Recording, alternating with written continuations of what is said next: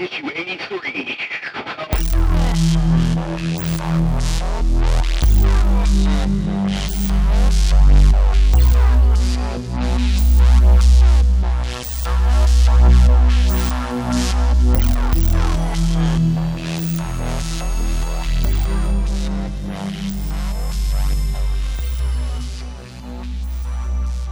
Boom. Guys, welcome to Minefields. Sorry we're a day late. Been kicking ass, being consistent, but it was my fault. Got a little too fucked up watching AEW. Sorry about that. Such is life. Such is life. We got Mr. Tony Morales, our resident tough guy. Colin is still on set. He actually is wrapping up as of tomorrow, so he will be in our next recording. We miss him. Love you, brother. Uh, but how you doing, man? You uh, you injected a guy. For, you shot a guy for the first time. Yeah, shot, shot a guy just to watch him die. Were you No, in? freaking uh, gave my first injection today. Gave a vaccine to a patient for the first time. Dude, Good got- times. dude, can you smuggle me one of them vaccines, bro? Come on, it. Uh, it was, wasn't. It wasn't even what you were. It wasn't even that one. and you got to do like for that for for the COVID vaccine. You got to use it within like thirty minutes of inject or Unfreezing. Six, six uh, once you yeah, once you pull it out, once you pop the seal, it's got a six hour lifespan. So you got like six shots per vaccine, and I think it's a six hour lifespan. Dude, bad traffic in Colorado Springs, man. I can make it. Huh? You're not wrong. no, I'm putting. Nah. But yeah, Just- freaking. just uh, it's been it's interesting, dude. Freaking uh, my boss was like, "You want to mix this? You mix these up real quick?" I was like, "Sure, yeah." Then she just popped it on me. She's like, "Oh, by the way, you're giving this vaccine." Oh, well, all right then. Was it some actual No. guy or just another HPV vaccine or another sexed up teenager? No, no, no. This was a freaking. Uh, this is a Shingrix vaccine to a. Um, I think she was an older lady. I believe she was sixty-five and up. And freaking, I just had to walk in there and you know basically, you know, not freak out and you know don't want to freaking don't want to make her realize it's my first time giving a shot to a actual full-blooded human as far as an actual vaccine goes.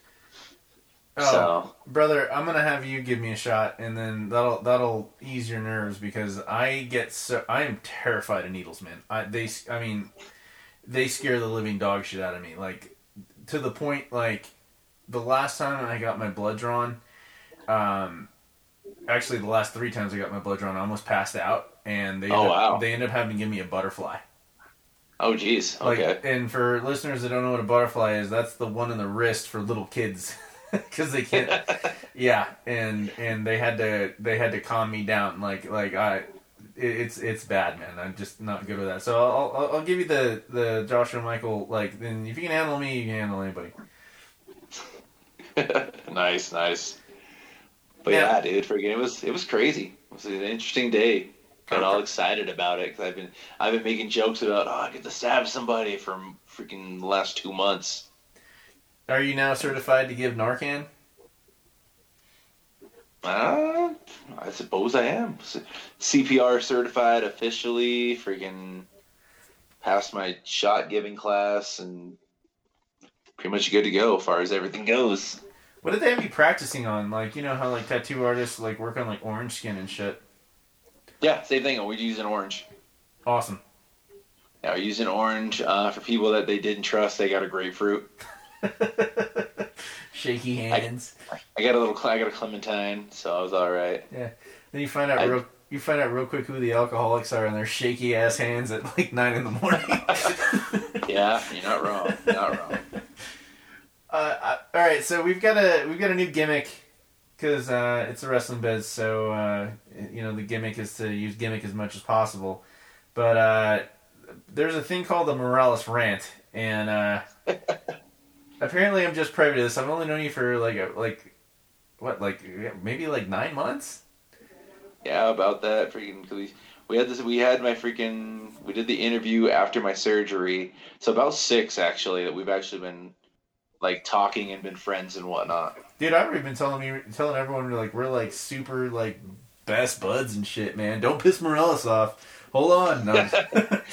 I'm not that guy anymore. Not that guy. I was- anymore. I was Freaking, over at Morales' way calmer than other I used to be. no, so okay, so give us a brief breakdown about because you said it's not that good of a story, but you got to tell our faithful MFers here that Bret the Hitman Hart sat his ass down to listen to you for just a minute. Ah, uh, no, it's freaking. We did a couple about almost ten years ago at this point. Freaking, we did a me, Jason, Ryzen, and Paulie B did a did a weekend tour. We did we hung out in Winnipeg for a weekend and did some wrestling. Nice. And freaking, I was I can't even remember what I was going off on, which is why I was telling you this isn't that good of a story. Home of Y2J But I was going off on, I was going off on something, freaking wrestling oriented in the locker room about some kind of some kind of stupid, stupid thing somebody had done in a match possibly or something along those lines. And I'm just kind of going off about this whole thing, and like Bret Hart, I turned around and there's Bret Hart just sitting here listening to me. I didn't even know he was in the room, and it was like I think five or six guys were listening on top of that and that's who the guys I was ranting to. And like I said, Bret was just listening. And like I turned around and like we made eye contact. He kind of nodded at me like I knew what I was talking about, and I was like, "This might be the one of the craziest things I've ever done." You're ranting about wrestling, and here's Bret Hart of all people, Hall of Famer, world champion, freaking guy that knows his shit, freaking Yeah. listening to me and being like, "This guy might actually have a clue what he's talking about." That's gnarly, man. I, I like. I probably would have been deer in the headlights, man. Uh, if the Hitman's listening to me, like, all right, I'm gonna shut up now. It's like, like, like you just got taught, caught talking shit about your mom while your best friend's looking at you. Like, stop. She's standing right behind you. uh, that's that's awesome, man. That's that's a seriously good moment, man. But uh, you you were pretty he- you were pretty heated after uh, Revolution, man. Yeah, dude, it just wasn't. You know, freaking. I think you know AEW's kind of set a bar that I personally, I personally really enjoy a lot of what they do. I'm not going to say I agree with everything. I think some stuff they do is not stuff I would agree with Right? as a as a worker or a fan. But you know, you're not going to get you're not going to get that fed that you love everything all the time. It's just you know, it's wrestling. You know, it's supposed to be a little bit little bit of something for everybody. I'm a big big fan of the three ring circus mentality myself. You know, you might not like the clowns, but you like the trapeze artist or you like the lion tamer. Yeah, You know, there's something for something for everybody basically agreed. you know and like i said i'm normally I'm, I'm normally able to slide around the stuff i don't like because the stuff i do like i really really like. And like this time out dude freaking it started out really good with the uh, the women's tag and they brought in uh, Maki Itoh. That was a nice freaking i surprise. lo- loved loved that. And then freaking you know young bucks versus jericho and uh, mjf was it was a young bucks match. I'm not I, I get the thought process behind the young bucks. I get why they do what they do but it's just not for me. Correct. You know freaking um but yeah like there were a couple of matches that were really fun. Freaking hangman page and matt hardy i thought was really good. Especially the ending where freaking he kind of embraced the dark order because you know it's been a story that's been very well told. But overall it was good like like i said the, the tag title match took me out of it. Freaking the battle the battle royal what the tag battle royal was what it was uh, freaking I think one of the right teams won because I, dude, freaking I'm a huge fan of Pac. I'm a huge fan of Phoenix. I think both guys are tremendous, and I love to see them do a little bit more as far as the product goes. But like the rest of the show was basically like a not so great episode of Dynamite. Like I good way to wasn't overly impressed. Very good way to put it. I thought the Christian showing up was uh, dumb. I, I, and I, See, I will. I see. I, we were talking. I will totally disagree with you on that because for some strange reason, my five-year-old son Connor, his all-time favorite wrestler is Christian. I've gotten. I, did- I had no idea how he even knows about Christian. He watches a lot of the the stop animation or stop uh, stop and go uh, action figure things on YouTube, and maybe that's where he got it from. But he loves Christian and freaking as soon as that music hit, I might have been one of five people in the world that realized that was his freaking old TNA entrance music. awesome. And freaking, I was like, oh. And he was sitting right there, and his eyes just lit up, and he got so excited. Oh, that's you know, awesome. personally, personally, I would have at least had him freaking say a couple words or maybe get into a fight with somebody or whatever to do a little bit more than just kind of come out, sign a contract, and leave. But like to see that joy on my kid's face, dude, that was freaking. That was best part of that show for me. completely unprovoked. Like it wasn't like you'd been watching all these Christian matches and he was supposed to like him. He was that was completely unprovoked. That was his pure unadulterated I am happy like beyond belief that this guy just showed up and I know who he is. That's awesome. Yeah. Like Yeah, it's fantastic. You know, I would, I, you know, personally, I, you know, I was thinking it was going to be Angle. Yeah, I, I mean, did, I did too. I did too. I, you know, I know people are still talking. Oh my God, it's got to be CM Punk. It's got to be Punk. Punk's finally coming back. I don't give- Cool. I don't give a If, it, if he did, it would have been great. You know, because it would have been it would have been interesting to see him finally do something in an actual ring again. But like, you know, for you personally, I would have loved to see an Angle get get a last hurrah in a place that respected him. Right, that's a good point. Like I, I'm not hating on Punk though, man. Like it's just one of those things. Like it's after the MMA fights and then him being backstage on the yeah. yeah I'm, Oh, he, he- yeah, his value definitely dropped. yeah Like as far as like as far as like being the guy the hardcore fans want to see. yeah you're at a cooking show and you should be fucking uh, eating. like Yeah. yeah. no.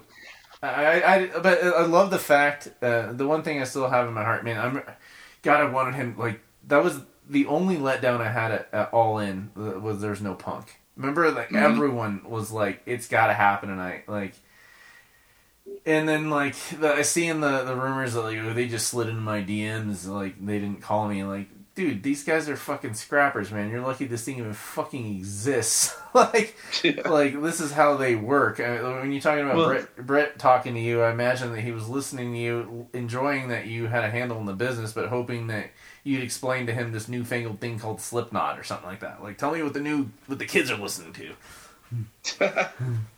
I didn't know what the kids were listening to when I was a kid. Hell.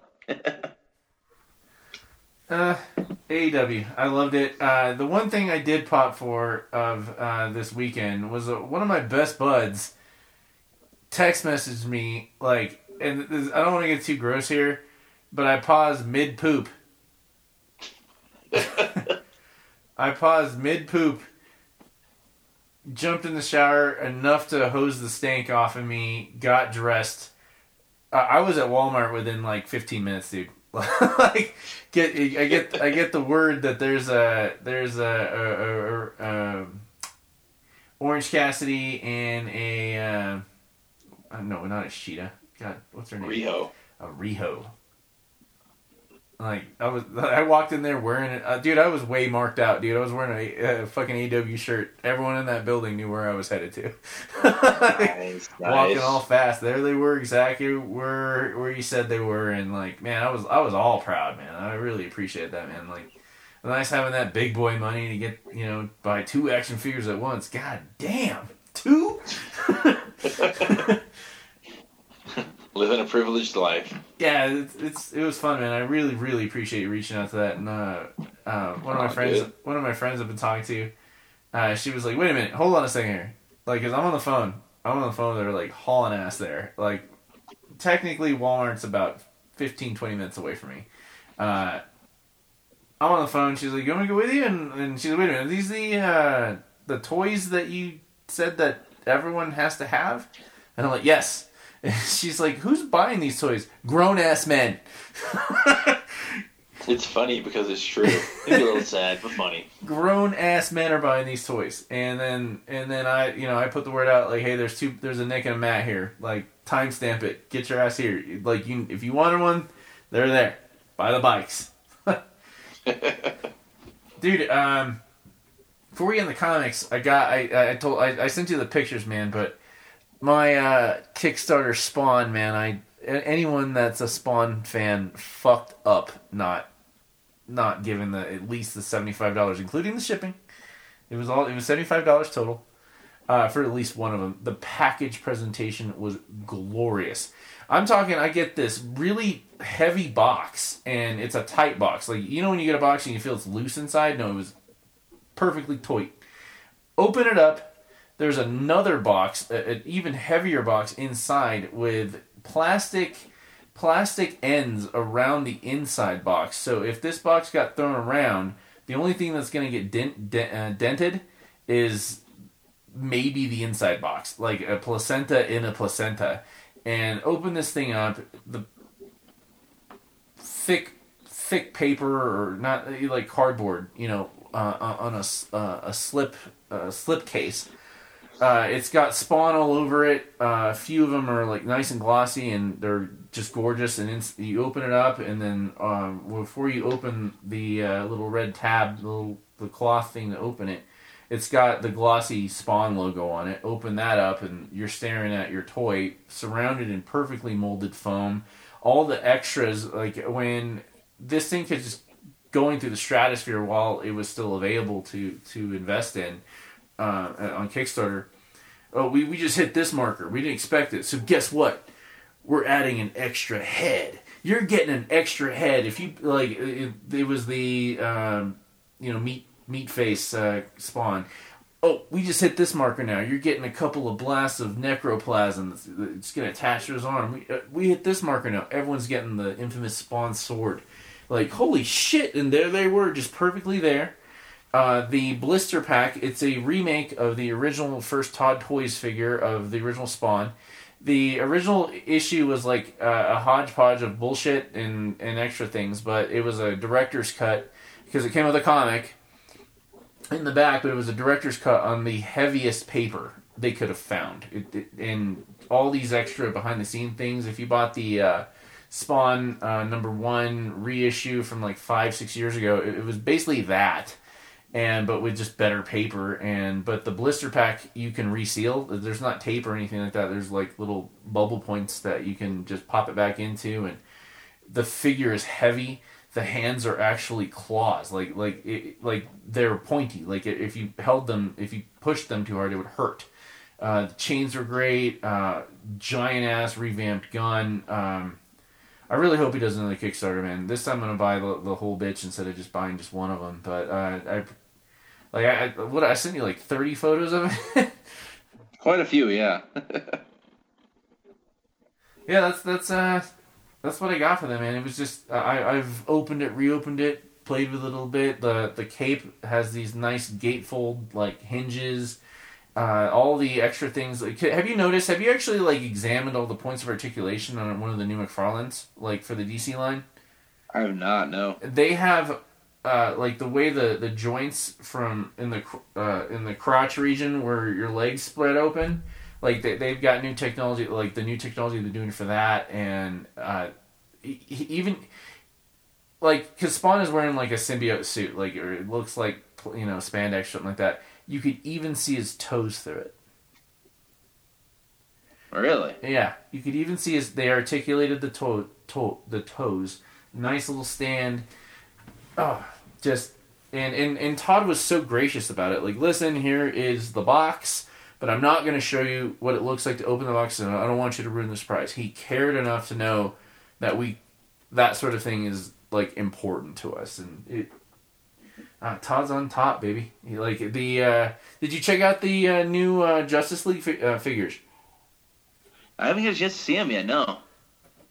Aquaman. Uh, everyone looks really cool except for Aquaman sucks. Yeah, everyone looks cool except for Aquaman. Like the the the uh, promotional photos for Flash, like, they have him posed and where he's got his fingers on the ground, his legs are like one leg bent, one extended, lightning everywhere. Uh, they they perfectly recreated that in the Steppenwolf and the Darkseid, man. Holy shit, man! They are. Uh, they're double the price of a regular figure. Uh, apparently, they're like a solid twelve issues, uh, twelve inches tall.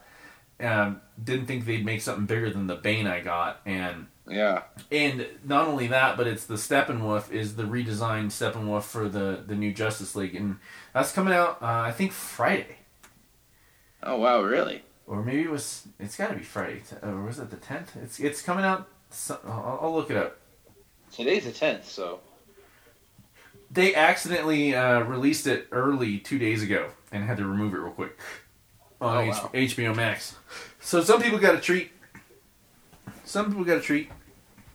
nice. I'm gonna watch it. Uh, obviously, you know we're we're doing our best because COVID. We, we're protecting our families, but uh, the second we get a chance, man, once once I get the vaccination, man, uh, I, I hope you're cool with us, like you know, watching the pay per views and all the DC shit that comes out, man. Because watching those cartoons by myself, I mean, they're awesome, but hmm is it as good as watching it with Morales? Probably not. I'm expecting you to pause it eight million times to explain something, and I absolutely expect that. Nice. Yeah. No, you got a chance to, man. You got to check out that Batman Soul of the Dragon. That was freaking phenomenal. Yeah, I need to go pick that up at Walmart while I go look for more McFarlane figures. That uh, I went I went back to the fountain place. That McFarlane's gone. The the Batman the the the, the McFarlane Batman Batman. Yeah, Mm-hmm. Yeah.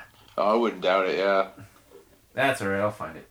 I bought enough action figures for a long time. I bought yeah, but I appreciate let me ranting on like that, man. Uh, but give us. We, we mentioned it earlier, and I know a lot of fans out there, myself included, uh, but not anymore, had a real big problem with like all the constant reboots that's going on in DC. But I wasn't actually that invested at DC at the time because I don't know if I wasn't paying attention, um, been drinking too much. I don't know. But with the way things are going, man, I didn't care a living anything about doing future state. Like everything was great. Like at first I was like another reboot or, or relaunch uh, of the universe. Uh, can can you give us some insight in how you feel when they do the these re- relaunches, rebirths, New Fifty Two, Future State? Well, I'm not gonna lie, dude. Freaking, I got back into comics because of the the new Fifty Two. That was like my that was my big thing. Cause I'd, I'd freaking fallen off for a long long old time. Just I don't remember why, pray tell, but I just I stopped caring. Freaking, I happened to you know freaking see a couple issues of the new Fifty Two, some number one Batman's and whatnot at Hastings and Amarillo, and freaking jumped on it and freaking picked up a couple issues and got me back in. So I mean, I get why they do them because they're freaking you know everybody loves a new number one, but like you know they did that they did Rebirth, which is also cool. Very. But now they're starting up this Infinite Frontier, and it's kind of it's it's what I would constitute as a soft reboot because they're kind of it seems like the you know all the future state stuff, which is five years from now in theory, timeline wise is uh they're kind of mer- they're they're still doing a lot of what they were doing previously, Right? but at the same time they're kind of they're li- they're giving hints towards some stuff that was definitely brought up in uh in future state. So it kind of seems like it's like we're maybe let's say say 35% towards becoming future state. Because it seems like it's going to be one of those things where future state like if the fans really really receive future state well then we're going to keep that they're going to keep that going. And if freaking nobody cares we're just going to drop it and it never happened I think one of the reasons why I wasn't so pissed off is because it didn't feel like a cash grab. Like every time Marvel does some new relaunch of something, it always feels like some bullshit cash grab, man. Every single time, man. And uh, the only thing I, I'm griping about is the fact they haven't finished Future State yet. Because I'm looking at this week's DC Comics American Vampire. There are no Future State here, not at all. You're seeing this? yep well they got that next batman apparently it's a it's a download but Yeah. So I'm, I, from what I read online, they- still have to finish up what's going on in Future State. I, I don't care if they do a fucking like thirty dollar book and everything's in there. I'll get it, man. Uh, Like it's gonna be epic, like one of those like X Men Omega things. Like, give me a cool cover, Yeah. and that sort of thing. Let- Let's have some fun. I just, I, I think, uh, well, I'd like to think the reason why that uh, Infinite Frontier is coming out so fast is because just they're trying to get caught up on the whole COVID thing. Because remember, like when COVID happened, like comics were, didn't come out for like a month, yeah and you it know, was longer than that i think it was like two or three i felt like no, it was it was about a month, and but, but even what came out was like maybe five six titles from each one, and then we got all those rumors that DC was going to shut down comic creation at all, except for like eight titles a month. Just hmm that's it. And luckily, I haven't seen anything else. Dude, that scared me, man. That uh, all, all that. But give us some. Uh, I haven't read it yet, but uh, I'm sure our listeners have or have not yet. Uh, why why should we be invested in uh, the ongoing uh, Infinite Frontier. Yeah, why am I space? I always space on shit like that, man. Infinite Frontier. dude, dude.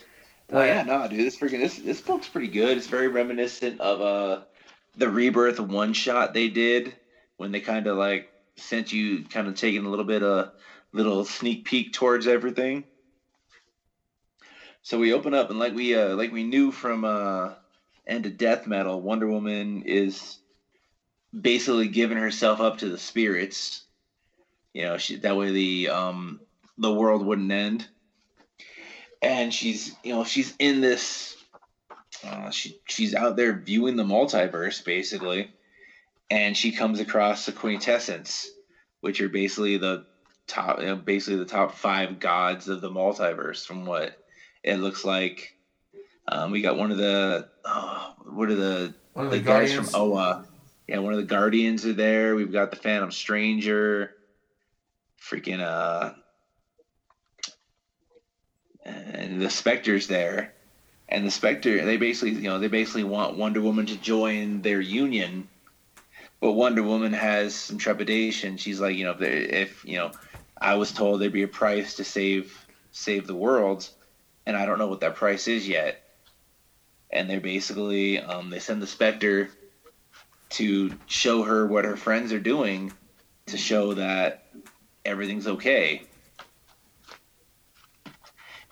The, the Spectre's not an accidental thing, and That's that's when they bring in like Doctor Fate or Miracle Man or the Celestials. Uh, uh, it's a challenging thing to to just bring in, and, and like I read today that the Eternals movie is they're saying the most challenging movie that they have ever made because flashback to Guardians, like who cared about Guardians of the Galaxy ten years ago?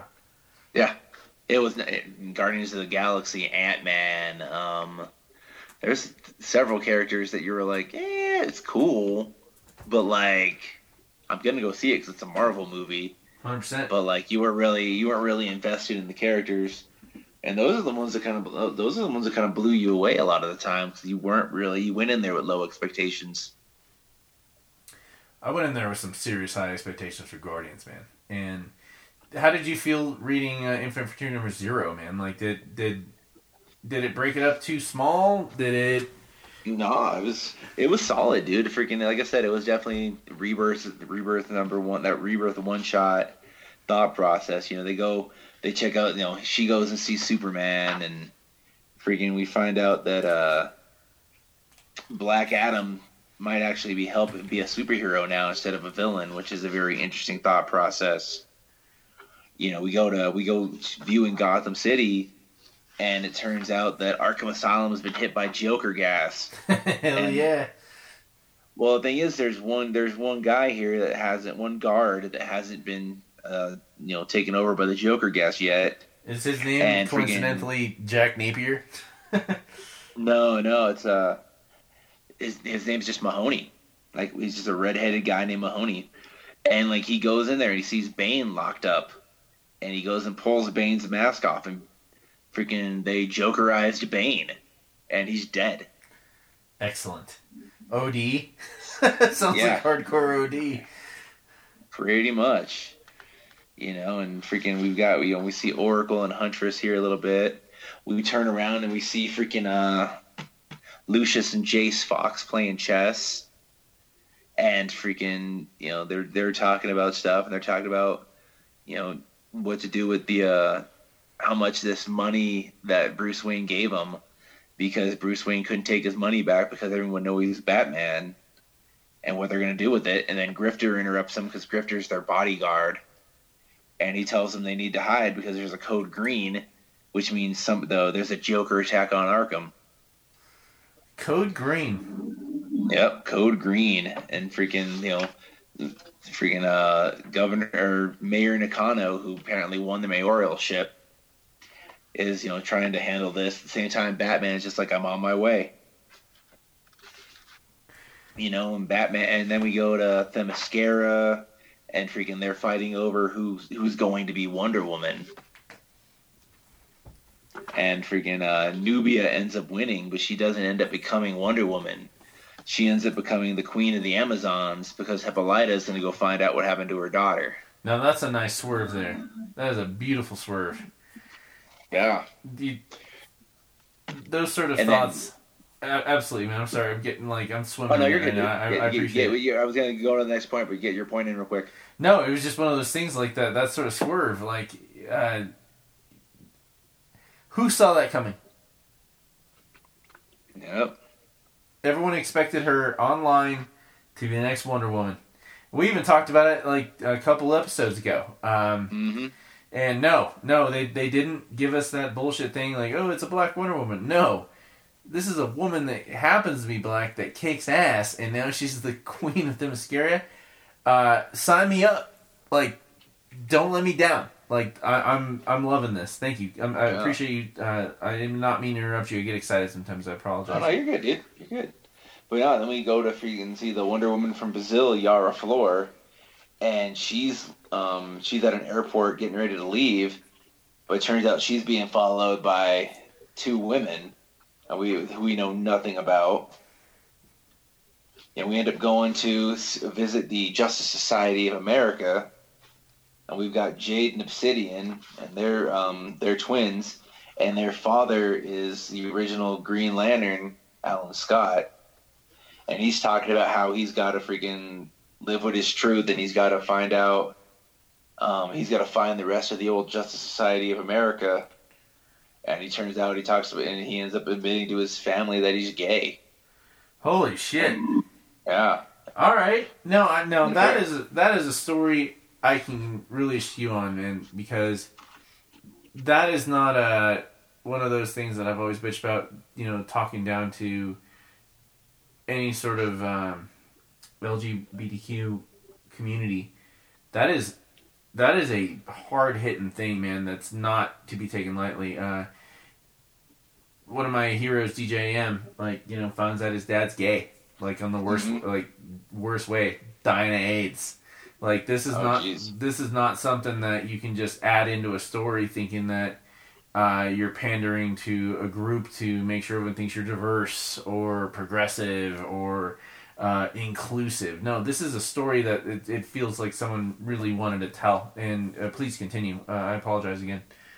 Oh no, dude, you're good, man. Freaking, because I, I remember, I think one of the, because in another parallel Earth at one of the points, like Earth two or Earth three, I think he's gay as well. But like, I think this is the first time in main continuity they've gone there with it. So it's, it's interesting to see what they're gonna do with it as far as the Justice Society. Um, then we go in here, we're seeing the uh, beginnings of Titans Academy.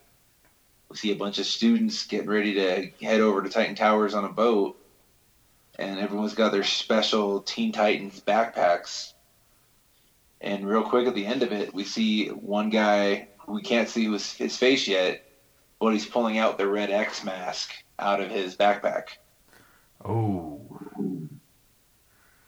Just happening, just to have happen to have that in the backpack. All right, so red face mask. Are we talking red hood? No, we're talking red X, Oh, so that's definitely going to be like they're, they're definitely you know going to play that that part out in Titans Academy, which would be a very interesting read. Seems like, and we go forward and we see another Superman, but this one's Jonathan Kent. I'm really loving Jonathan, man. How do you feel about him? I, I really don't read enough of him in all honesty. I need to. Kind of want to pick some stuff up, see what he's see what's happening. Because the thing about it is, is while Wonder Woman's talking about how great he is, Spectre's talking about the evil inside of him and how they can't trust him.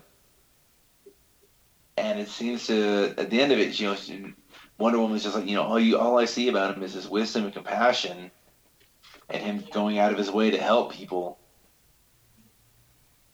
but they're like you know and but the spectre at the same time is like eh, he's doing it now but is he gonna you know continue to do it? How did they paint the Spectre? I mean, did, did you did did they do that too ominous thing they always do, or did they really pull it off? i felt like they pulled it off. I feel like he's a great like he, he's definitely a good guide for wonder woman. But like he just kind of he, he feels like he's holding back a little bit like he doesn't like there's something he wants to tell wonder woman but like he just can't do it for whatever reason So, but after that, we end up going to uh, we got Green Arrow and Canary. Freaking, they're just kind of lying down. They're just lying down on the couch watching some TV, and he uh, Green Arrow gets a phone call, and like he doesn't he doesn't answer it, and but then they end up hanging up, and he's like, and Canary's like, "Can you track the call?" And he's just like, I, you know, yeah, I came from an old Q phone, so no. But there's only a short amount. There's only a few people that have that phone, so it shouldn't be that hard to find out. And then on the next page, we find out that it was freaking Roy Harper. I'm not familiar with that name, brother. I apologize. Oh no, dude. Roy Harper was uh, he was Speedy and he was Arsenal in the uh, in the uh, in Red Hood and the Outlaws. So apparently he died, and he he's back from the dead, and he's freaking trying to get a hold of people. So he's he's gonna start calling all the old Teen Titans, and then he ends up just saying like, "Nah, I'm done," and just kind of throws all you know, freaking he leaves his arrows, leaves his freaking bow, throws his phone in the trash, and just starts walking off into the desert, hit trying to hitchhike. Did they in any way hint how Future State ended? They haven't brought it up at all, actually. Like, it, like I said, it just seems like it's kind of this is going to lead towards some stuff from Future State, but not not every like it's going to kind of wait and see and see who who and what gets played out. Because from there we end up going back to Arkham, and Batman's trying to get to Arkham, and it's just showing people in his life right now: Commissioner Gordon, Harley, Ghostmaker, um, Catwoman, Red Hood, Penguin, Clown Hunter, Nightwing, and Punchline, among others. So it's just kind of showing him, and it shows him he actually finds Mahoney because Arkham Arkham ends up blowing up. Finally. And he finds Mahoney missing an arm and a leg. And just trying to, you know, freaking trying to, the cops show up and they're trying to arrest Batman, and he's like, you know, shoot me if you want, but I'm I got 17 people in there I got to save. So then we end up going to this other character in Gotham by the name of uh, Simon Saint, and he's talking to somebody, and it turns out that he's um, setting up the magistrate program. All but right. the person he's explaining this to ends up being the Scarecrow. All right, that gives me some serious goosebumps on that one. Setting up the or oh, like doing doing the reverse. I'm all for it, man. Like, give me something that challenges me and challenges you to be a good writer. The fact that we've seen the end result of, well, not the full on end result, but know what the repercussions are.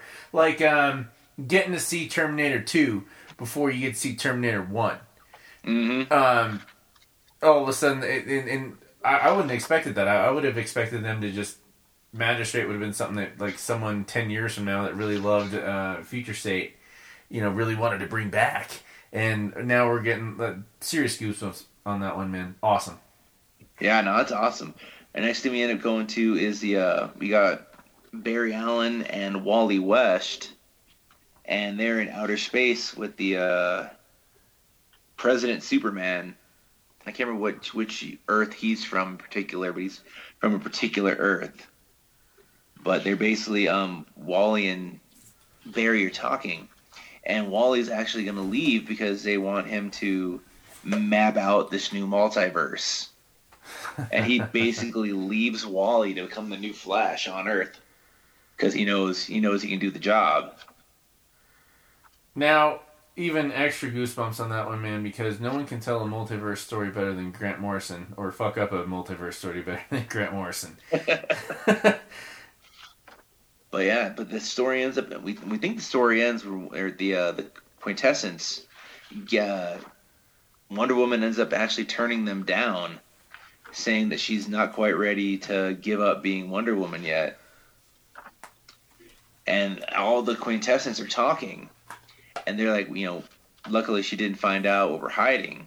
and then this from behind, they're all impaled by this darkness, and all of them are just stabbed right through the head.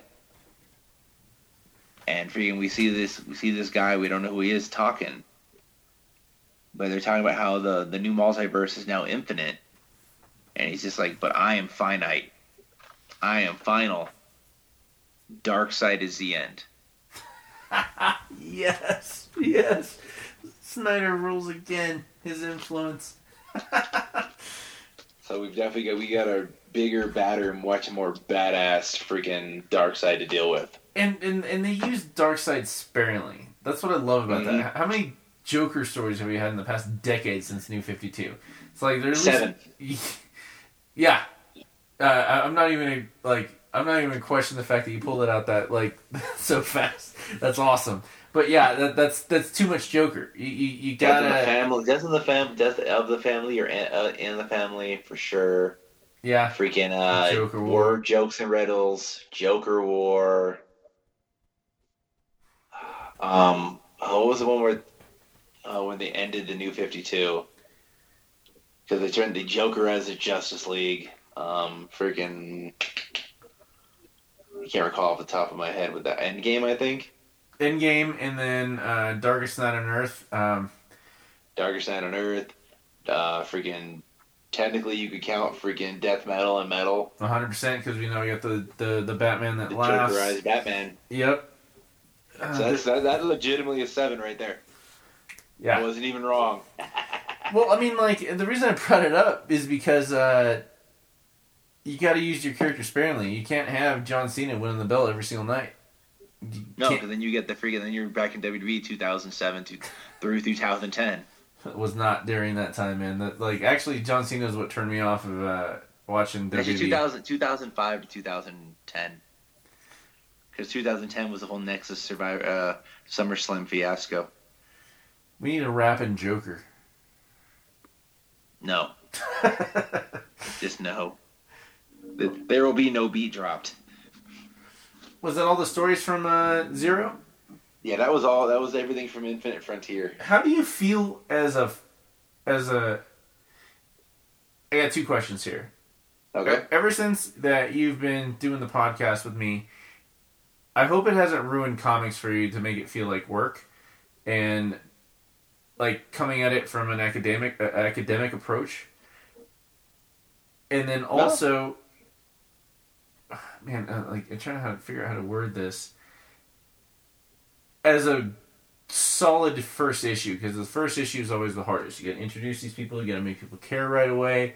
I mean, do you do you feel they did a kick ass job on like you know pulling off that one that new? I mean, like the second you said Darkseid and and uh, new new Queen of Themyscira. I mean, like you said all these things that just made me pop. Like. I haven't read it yet, but how did you feel now that uh, from coming from both perspectives? I I really enjoyed it. It definitely, like I said, it definitely gave me some rebirth, freaking that one rebirth one shot vibes.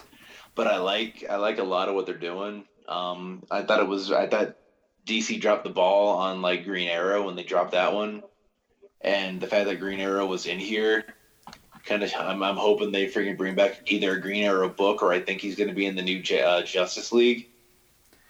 I hope and so. I, man. freaking always I've always freaking loved that character. I haven't. Um, I like the fact that they freaking added in elements of future, like building towards future state, like bringing in Simon Saint, who created the magistrates apparently you know, they brought they made a point to have Yara Flora in there. They made a point to have Jason there. You know, there's a lot there's a lot of stuff from Future State that seems to be sticking around. And I think that's like I said, it's a soft reboot, but I think they're putting they're kind of this is going to be the middle between Rebirth and Future State. So I'm really excited to see what they do with that. Interesting. Plus, I'm really interested to see what's going to happen with Wally West as a Flash, particularly since we know what happens with him in Future State. Right.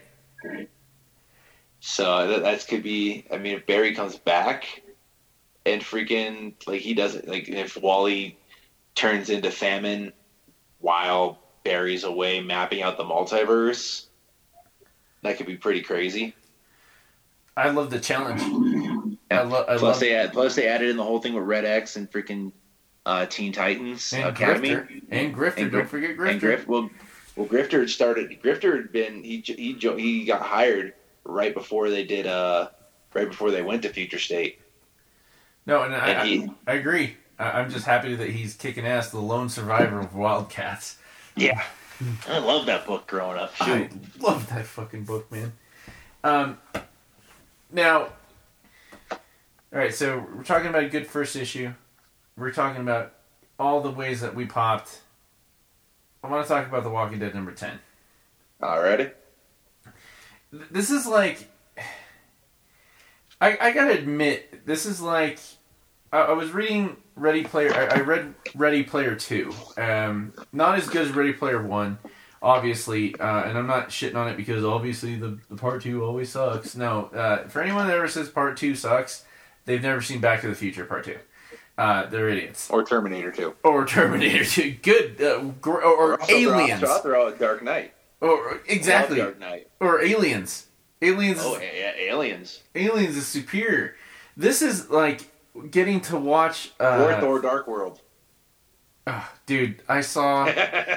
I, I saw the funniest meme today. It popped me so hard, man. I, I have never laughed at a meme so hard before. It was uh, it was a meme where they took the scene where uh, Hela was like, "You can't defeat me," and Thor's like, "No, I can't, but he can."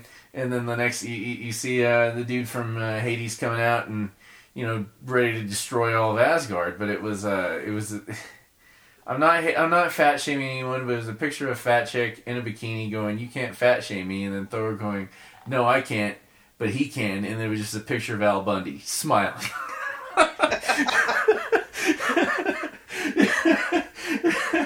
to, to, to quote you, he's not wrong.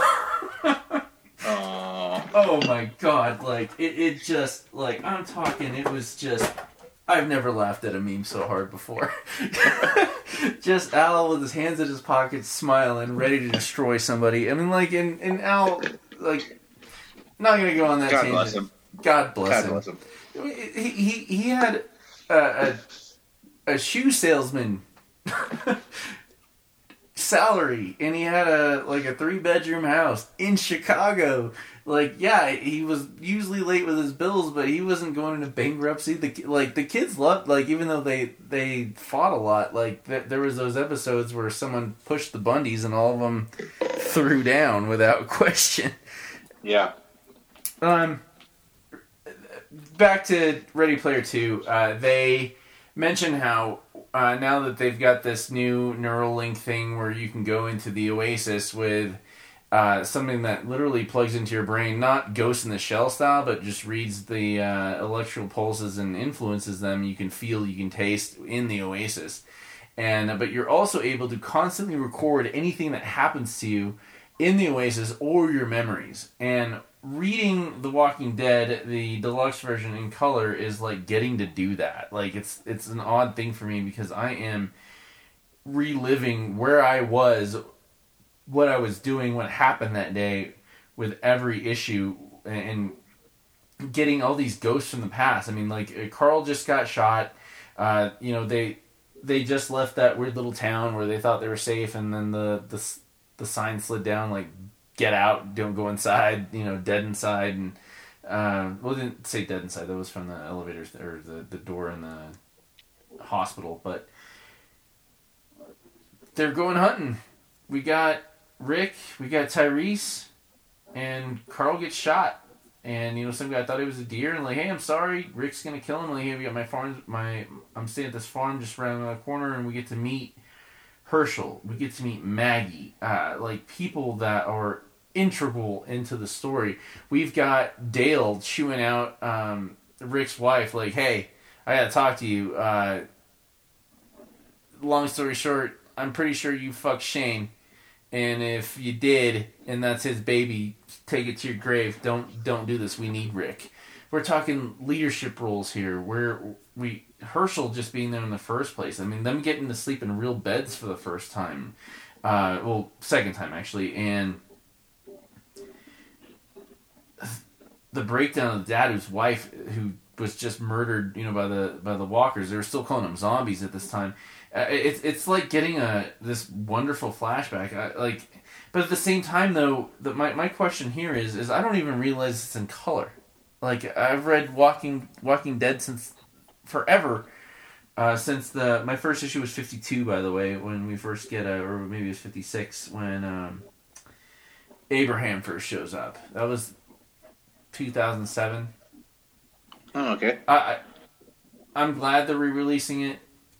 I'm I'm happy they're making their money. and They're laughing all the way to the bank. This is the third printing of The Walking Dead. They didn't do reprints of them. They did the Walking Dead weekly up to like 51 or two or something like that. Uh, came out weekly, just just reprinting it, and I sold that for like 150 bucks. By the way, that entire run. And Oh, nice. yeah, just for the reprints, and now we've got these ones in color. I, I'm happy they're having fun. I'm I'm liking that they're they're not really refining it, but would you feel the same way I'm feeling if you'd read The Walking Dead? Like the I'm not reading it for nostalgic qualities, but I'm certainly enjoying getting to remember a story that I, I just loved so dearly that ended so abruptly. Would you Uh, would you be okay with anything like that that you were you know just over the moon for? I, yeah, definitely down to check it out. Yeah. No, I'm Like, just I was talking about. never, I was never huge into like The Walking Dead, but yeah, I could definitely see like if they re-released like some '90s X-Men runs, I'd probably be down to pick that up again. That'd be great. Some old Fabian Nicieza shit just recolored. Uh, that stuff needs to get recolored. The no no Mhm. doubt no doubt about it. If they did an ultimate print of X Men number one, um, I would sign up for every copy of it. I, I, I, I- if I had the money, I would have a, a, a eight foot long reprint of Jim Lee's full spread of that X Men cover and and giant posters that came with all. Remember all the posters in the back were and soon to come. That was the first time we saw Omega Red. Hmm Fabio Cortez, um, you know, reintroducing the Brood. I don't know, Yeah. man. Uh, the, the, my, uh, the reason I brought this up in general is just to just ask you about that. Do, do you do you like nostalgic things like that? I mean, because this is actually nostalgia. No, definitely. I'm all about it. Freaking, like I said before, I freaking bought my uh, before I had my surgery in September. I went out. I went out and I bought a PS One and bought a whole bunch of the old school games to play while I was freaking healing up. Shit, man. Like I got, I got all four Twisted Metals. I got X Men Mutant Academy one and two. All three, the first three Res Evils. Freaking uh, Castlevania Symphony of the Night. Like I, I, I think I bought. I think I, I think in the span of like two, three months, I think I bought a PlayStation One, and like right around 20, 25 games.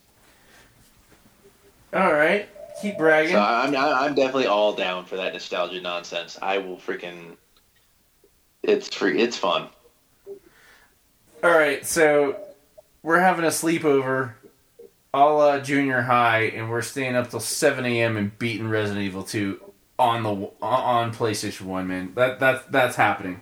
No, it was Oh, two. yeah. Uh, It was was We're that talking- two? We're, ta- we're talking pizza and freaking light beers. Dude, light beers that we stole from our dad. yeah, just have some fun with it because like those. I remember staying up till like six, seven a.m. with my buddy beating PlayStation uh, Tomb Raider Two. Dude, I did the same with the. Freaking, I went to my cousin's house. Freaking bought Resi three.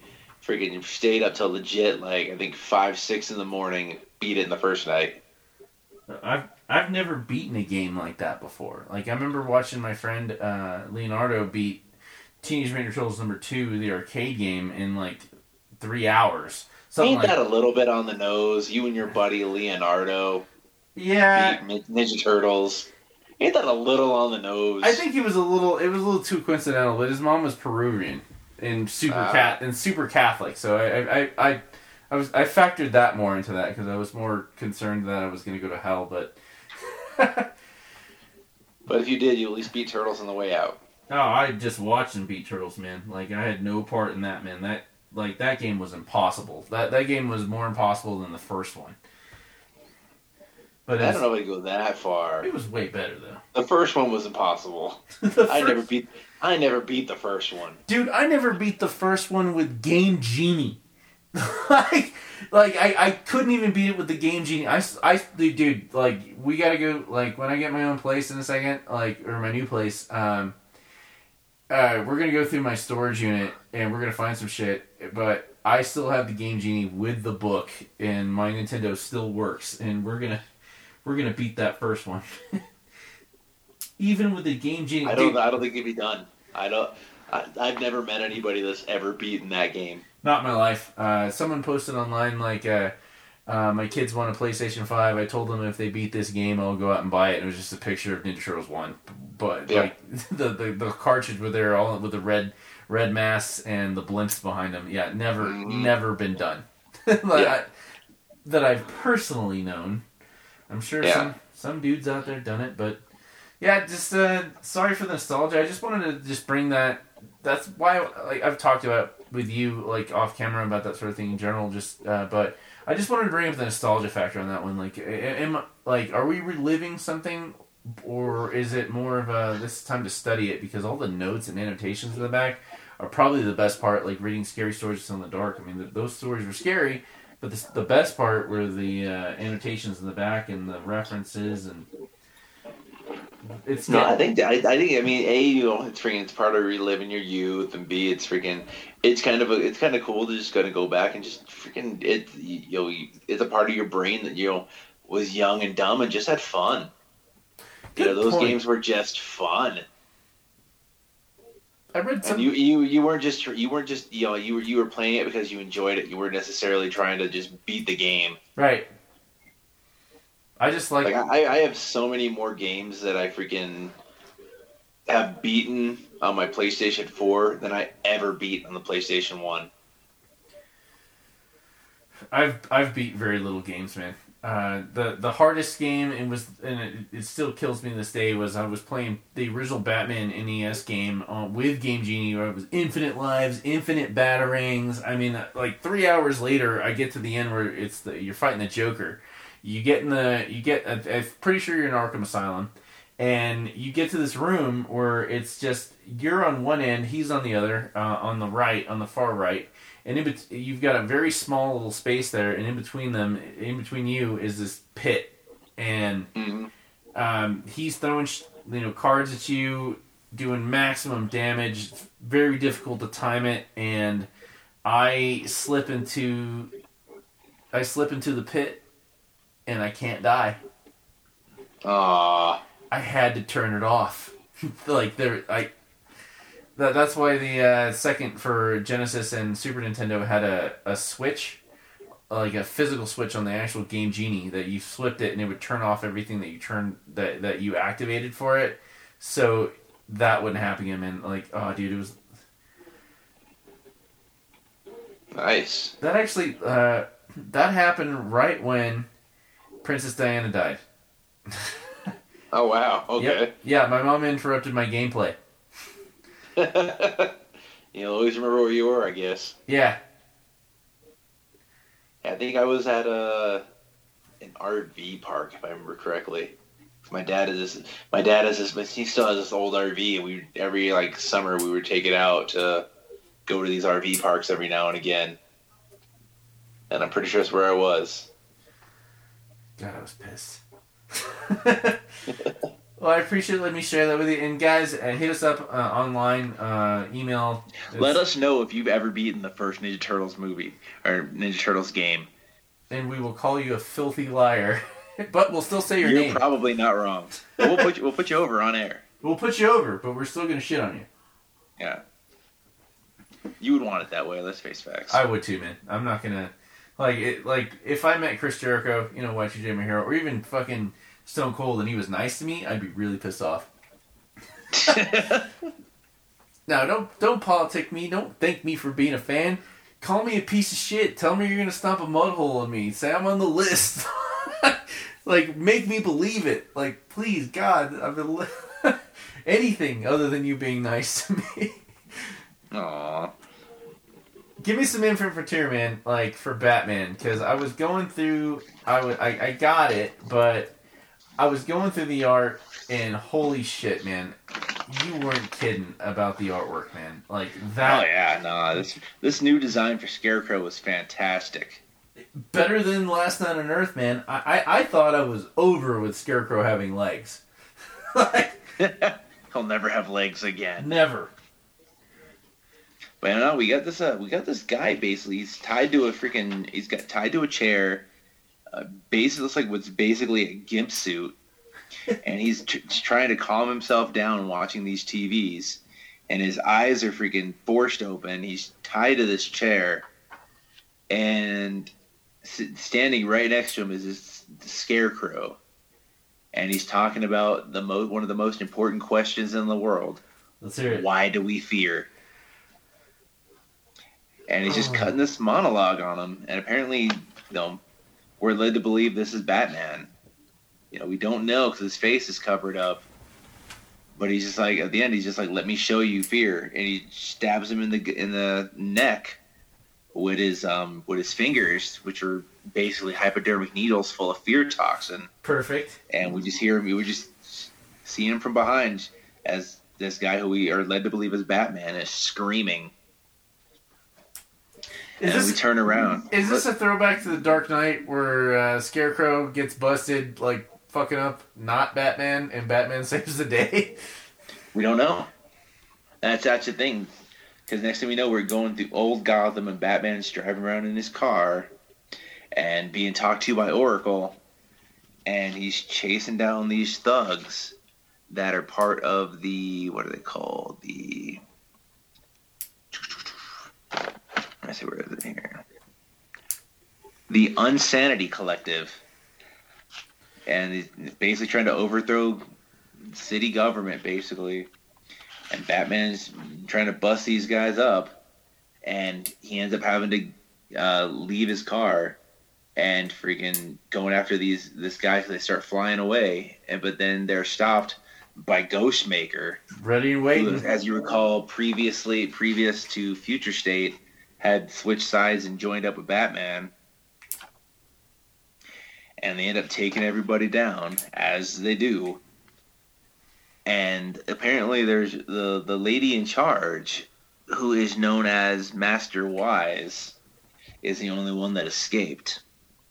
But funnily enough as we, we kind of see the relationship between ghostmaker and batman here they're talking about getting back to the garage and ghostmaker's like i bet i can beat you there without uh as long as we don't have any you know no gadgets or nothing and batman's like i'll take that bet they, they end up flying. They end up uh, getting out of there, and right when they're leaving, Harley Quinn, apparently, who's also part of the group, ends up running up behind them, being like, "They left me."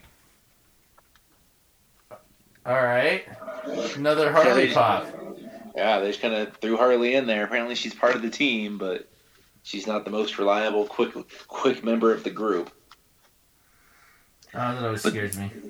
Yeah, but then we go back and we see a little bit more of a freaking what's his name, Simon Saint, and he's basically presenting the magistrates to um, Mayor Nakano, talking about you know how you know, they let Batman Batman's taken over. And how the police aren't respected anymore, and they need for these super villains, they need super policemen to handle it. I mean, it's Gotham. Yeah, You're not I mean, wrong. he's not necessarily wrong, and that's that's what freaking that's what uh, Mayor Nakano says. He's like, you know, I wish your argument wasn't as was not as compelling as it is. So he's like, you know, they're, they're basically let him go to think it over, but it's definitely they're definitely starting out the uh, beginnings of the, the magistrates here, and then we go to we go to Batman's apartment, and him and Ghostmaker, you know, kind of talking over how things are going, and Ghostmaker wants to spar, and they they start sparring a little bit, and they're they're just kind of talking over this case and talking over, you know, who who's been hit by the um by the Unsanity Collective and what could they want. And the last thing says is that uh, last thing Bruce says is that they want to make the city afraid, but we're just not sure of what. And then freaking it goes back to Mayor Nakano, and he just, he just arrives at home having a glass of whiskey, and he's just he's just talking about how he doesn't. He's just talking to himself about how he does not care for Saint, and he's just like you know, he's sitting there. He's like, it was like something was itching my brain from the inside and he's like, "We don't need him or his magistrates." And you know, he's sitting down watching his TV, and the TV says, "What dangerous madman will come for our city next?" And right behind the mayor is a scarecrow. This reminds me of a familiar story from very recent where we have that same situation. yeah. All right. Um, I'd have been pissed if there was no magistrate because that's one of the best parts about it. Like, um, given our state of affairs politically, and we're not going to go into that, I'm loving the fact that this is something similar or something we can grasp onto, something to. Uh, I remember when Trump first got elected, uh, uh, people were like, I just want things to get worse than get better. Um, but we're seeing that within Gotham. Uh, we're, we're like, I wanted good art from anything that bad happened like you know back in the 70s we're not getting we're not getting remakes of every disney movie back in the 70s we were getting like taxi driver like yeah. like like things that are legendary i mean like you, you can't watch on an empty stomach or even at least bit in a bad mood but now we're getting we're, we're in the shit right now We're we haven't come out of it and we're getting stories like this God bless them. Just keep it, keep uh, it, keep it coming. We got two Harley pops in a month. yeah, that'd be yeah. interesting. Plus, there's a there's a little minor story here, a little couple pages where we see uh, Talia al Ghul. Oh, and li- yes, yes, yes, yes, yes. Thank you. I've been waiting for you to say that name all the goddamn night. and they're in the rogue nation of Markovia. Freaking, and turns out a bunch of her her bodyguards have been killed and we turn around and it's Damian. What's his suit look like? No, you know what? I'll find it. I'll find it because uh, the suit they hooked him up with at the end of Teen Titans when he quit um, wasn't my favorite. It's still cool. I hope I'm hoping something else like. Uh, it's it's it's an interesting like you you kind of got it. It's kind of hard to describe. It's kind of Robin meets Robin Kingish. So it's it's interesting to take a look at. Do you want a new Robin? I don't think we. I don't. I don't think we need one right. Well, we kind of have Ghostmaker at the moment. We got Ghostmaker, possibly got Clown Hunter. We'll see where that goes. So I think Batman. I don't. I don't mind there not being a Robin right now with the freaking fact that Batman's kind of switching things up and not living in Wayne Manor anymore. So I don't think. I don't think we need Robin right now. But I'm interested to see where Damian's going. I'm I'm interested in exactly the same thing, man. Damian's got to grow. Uh, especially that was one of the one main things that became obvious was that Damian abused his powers, abused his uh, ability to manipulate the Teen Titans, and made a lot of really bad mistakes. That's yep. never really happened, other than maybe Red Hood, but Red Hood is more of a Punisher type figure, uh, as opposed to Damian, who's more of a manipulator, uh, murderer, and. Yeah we don't really need another Robin. Um, the they've toyed with particular dynamics between uh, new dynamics between characters with Batman. The Azrael didn't pan out. yeah, like I definitely definitely didn't. I, and I'm not just even talking about like I like they just didn't write it well. It just it just didn't end up well. I mean, it really was exciting at 1st mm-hmm didn't end up well, but then now like what it's like what Batman's college like drunk college buddy that talked him into doing a lot of really bad shit just showed up and now they're roommates. yeah, I'm interested to see where that relationship like I'm interested to see where the relationship goes with that. But no, it's interesting though because Talia talks about when when Damian shows up, she's like, you know, you finally you returned in defeat, and Damian's like, what are you talking about? You know, I rejected Batman and he and Talia just looks at her and was like, "You've lost everything. You lost your friends. You lost your dad. You lost your butler, and then you came running back to your mom. how uninspired? How uninspired is that?" And she's just like, just seeing somebody talk down to Damian like that is is new and kind of refreshing. So like it, it's interesting to see what's that relate like that relationship's really like because I don't really feel like we've really delved into the relationship between Damian and Talia at all. Not in the least bit. It, uh, it's not the last time I remember anything with Talia Ghul being involved. Anything with Damian that was significant was uh, right before Batman R.I.P. and then Batman uh, Batman and Robin but Grant Morrison, uh, where it was Dick Grayson as Batman. Like that was like I, I mentioned. I, I, I, that's one of those things where like I have trouble discerning dreams or real life or who I talk to sometimes, but. The whole Professor Pyg thing going on in Batman and Robin, and like, wait a minute, who's alone with the Joker right now? Damian. quick, Mhm. quick U-turn on the Batmobile. We got 30 seconds to get there before you know Damian murders his ass. But we've never gotten like, oh, honey, like I've missed you so much. You know, uh, Talia's like open arms. I've been waiting for you to come back. Like, no, you're you're here, bitch. You're about to get punished. You're like Yeah. this is this is the Al Ghul family. You're gonna get spanked. Yeah. and then Batman is gonna have to fix it. yeah. Well, that's the whole thing. Is he wants to he wants his freaking he wants to reclaim his throne as freaking you know an Al Ghul, but uh, it does kind of have that feeling like oh you couldn't hang with your dads and now you're back. But before they could really get into it, they're attacked by this group of assassins called the League of Lazarus Excellent. which is interesting because it sounds like obviously Lazarus Pit kind of sounds like freaking something based on the Al Ghuls anyway. And they get in, they they get into it, of course, and you know they're going at it. And then the last scene is um, one of the assassins gets Talia, and she's just you know I'm gonna you know I'm gonna taste demon blood, and she's just like kill him, Damian kill, kill him now. And da- like, it's Damian looking at this scenario, and the last thing we see is a splash of red blood. Oh, it's got to be the the swerve here is that if you're paying attention to Damian, uh, Damian's You're not, not paying listening- attention to Talia. Yeah, yeah, not in the least bit, not in the least bit. He's like, I mean, you know, Bruce wrangled him in and you know got him on some sort of sane level to not you know murder criminals like the Punisher, but like at the same time though, uh, Mama knows best. Yeah. like I, I, I, I'm like, oh, I'm, I'm popping for the abil- the possibilities on that one, man. Like to really, B- Damian has he's smarter than both of them. Mm-hmm. He's got both of them. Pull, now we've got Talia back, and now we've got to gonna have a story where both of them are like pulling him at his uh, at his linchpins uh, of sanity and and being his own person. Who's gonna win? Yeah. It's a three way on this one, man. Because Yeah, and that's the thing, because Batman's always like for being the Dark Knight and a loner. You sound like it's always so much.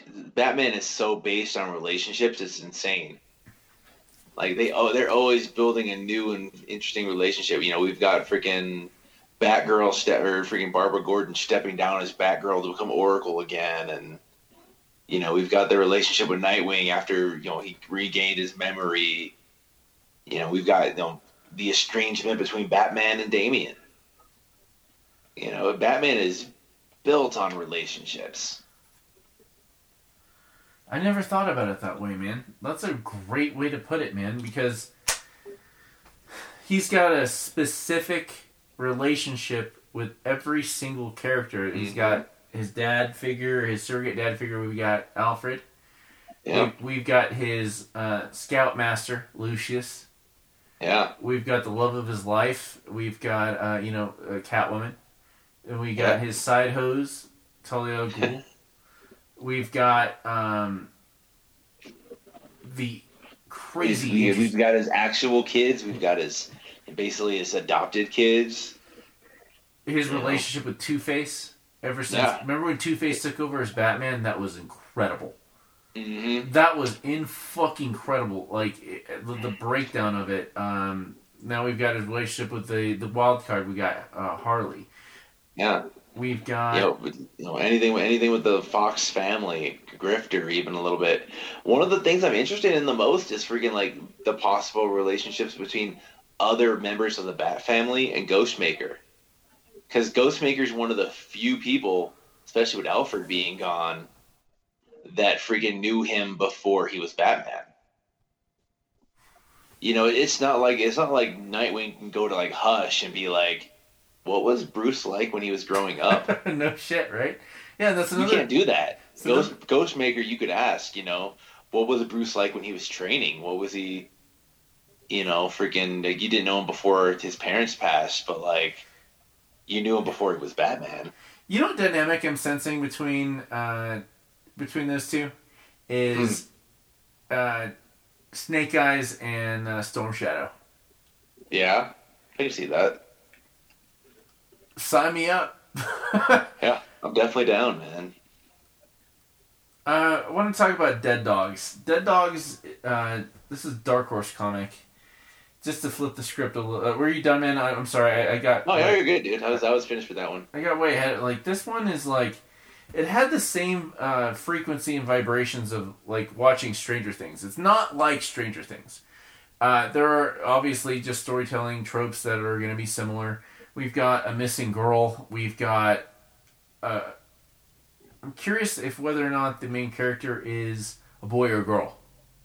Okay. Best friend's missing. Everyone thinks you're crazy. You're getting bullied by you know jock assholes. It, it seems like the 80s. I don't know. Like, do they have flip phones or do they have smartphones? It's one of those things that uh, over dramatic coloring and the dynamic that's going on here is that I'm really interested in is the narrator. We've it, it starts out with uh, uh, trying to think of the name of the title. The the smartest boy in the world. Uh, that that sort of detail in uh, pastel. Neutron? No, not Jimmy Neutron. It's Jimmy. It's Jimmy something smartest boy in the world. It's one of the best graphic novels I've read in, in, in my life. It was it was phenomenal. Okay. Uh, that sort of uh, overly stylized, like Art Deco type paneling. We've got. It's most of these panels are like when when you see the narrator, we're talking like Watchmen style. Like we're talking nine panels. All like a car drives by. Manhole opens, guy gets out. Hey, hello, and thank you for being here. And I'm going to introduce you to our latest character here. And we've got a murder mystery here. Is this woman dead? Is she gone?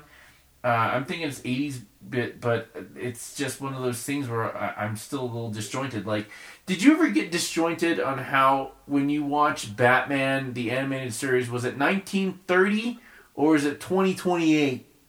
But they they had the same style, Yeah. No, definitely.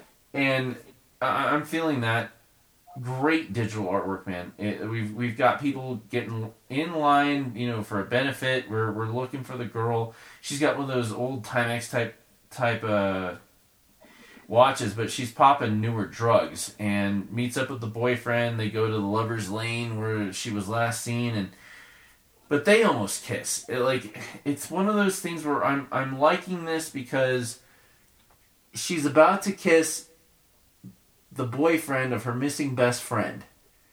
Also, I don't know if she is a he or a him. It's it's very androgynous. Great color palette. Uh, uh, there's something about the color palette in this. The, the the storytelling in this.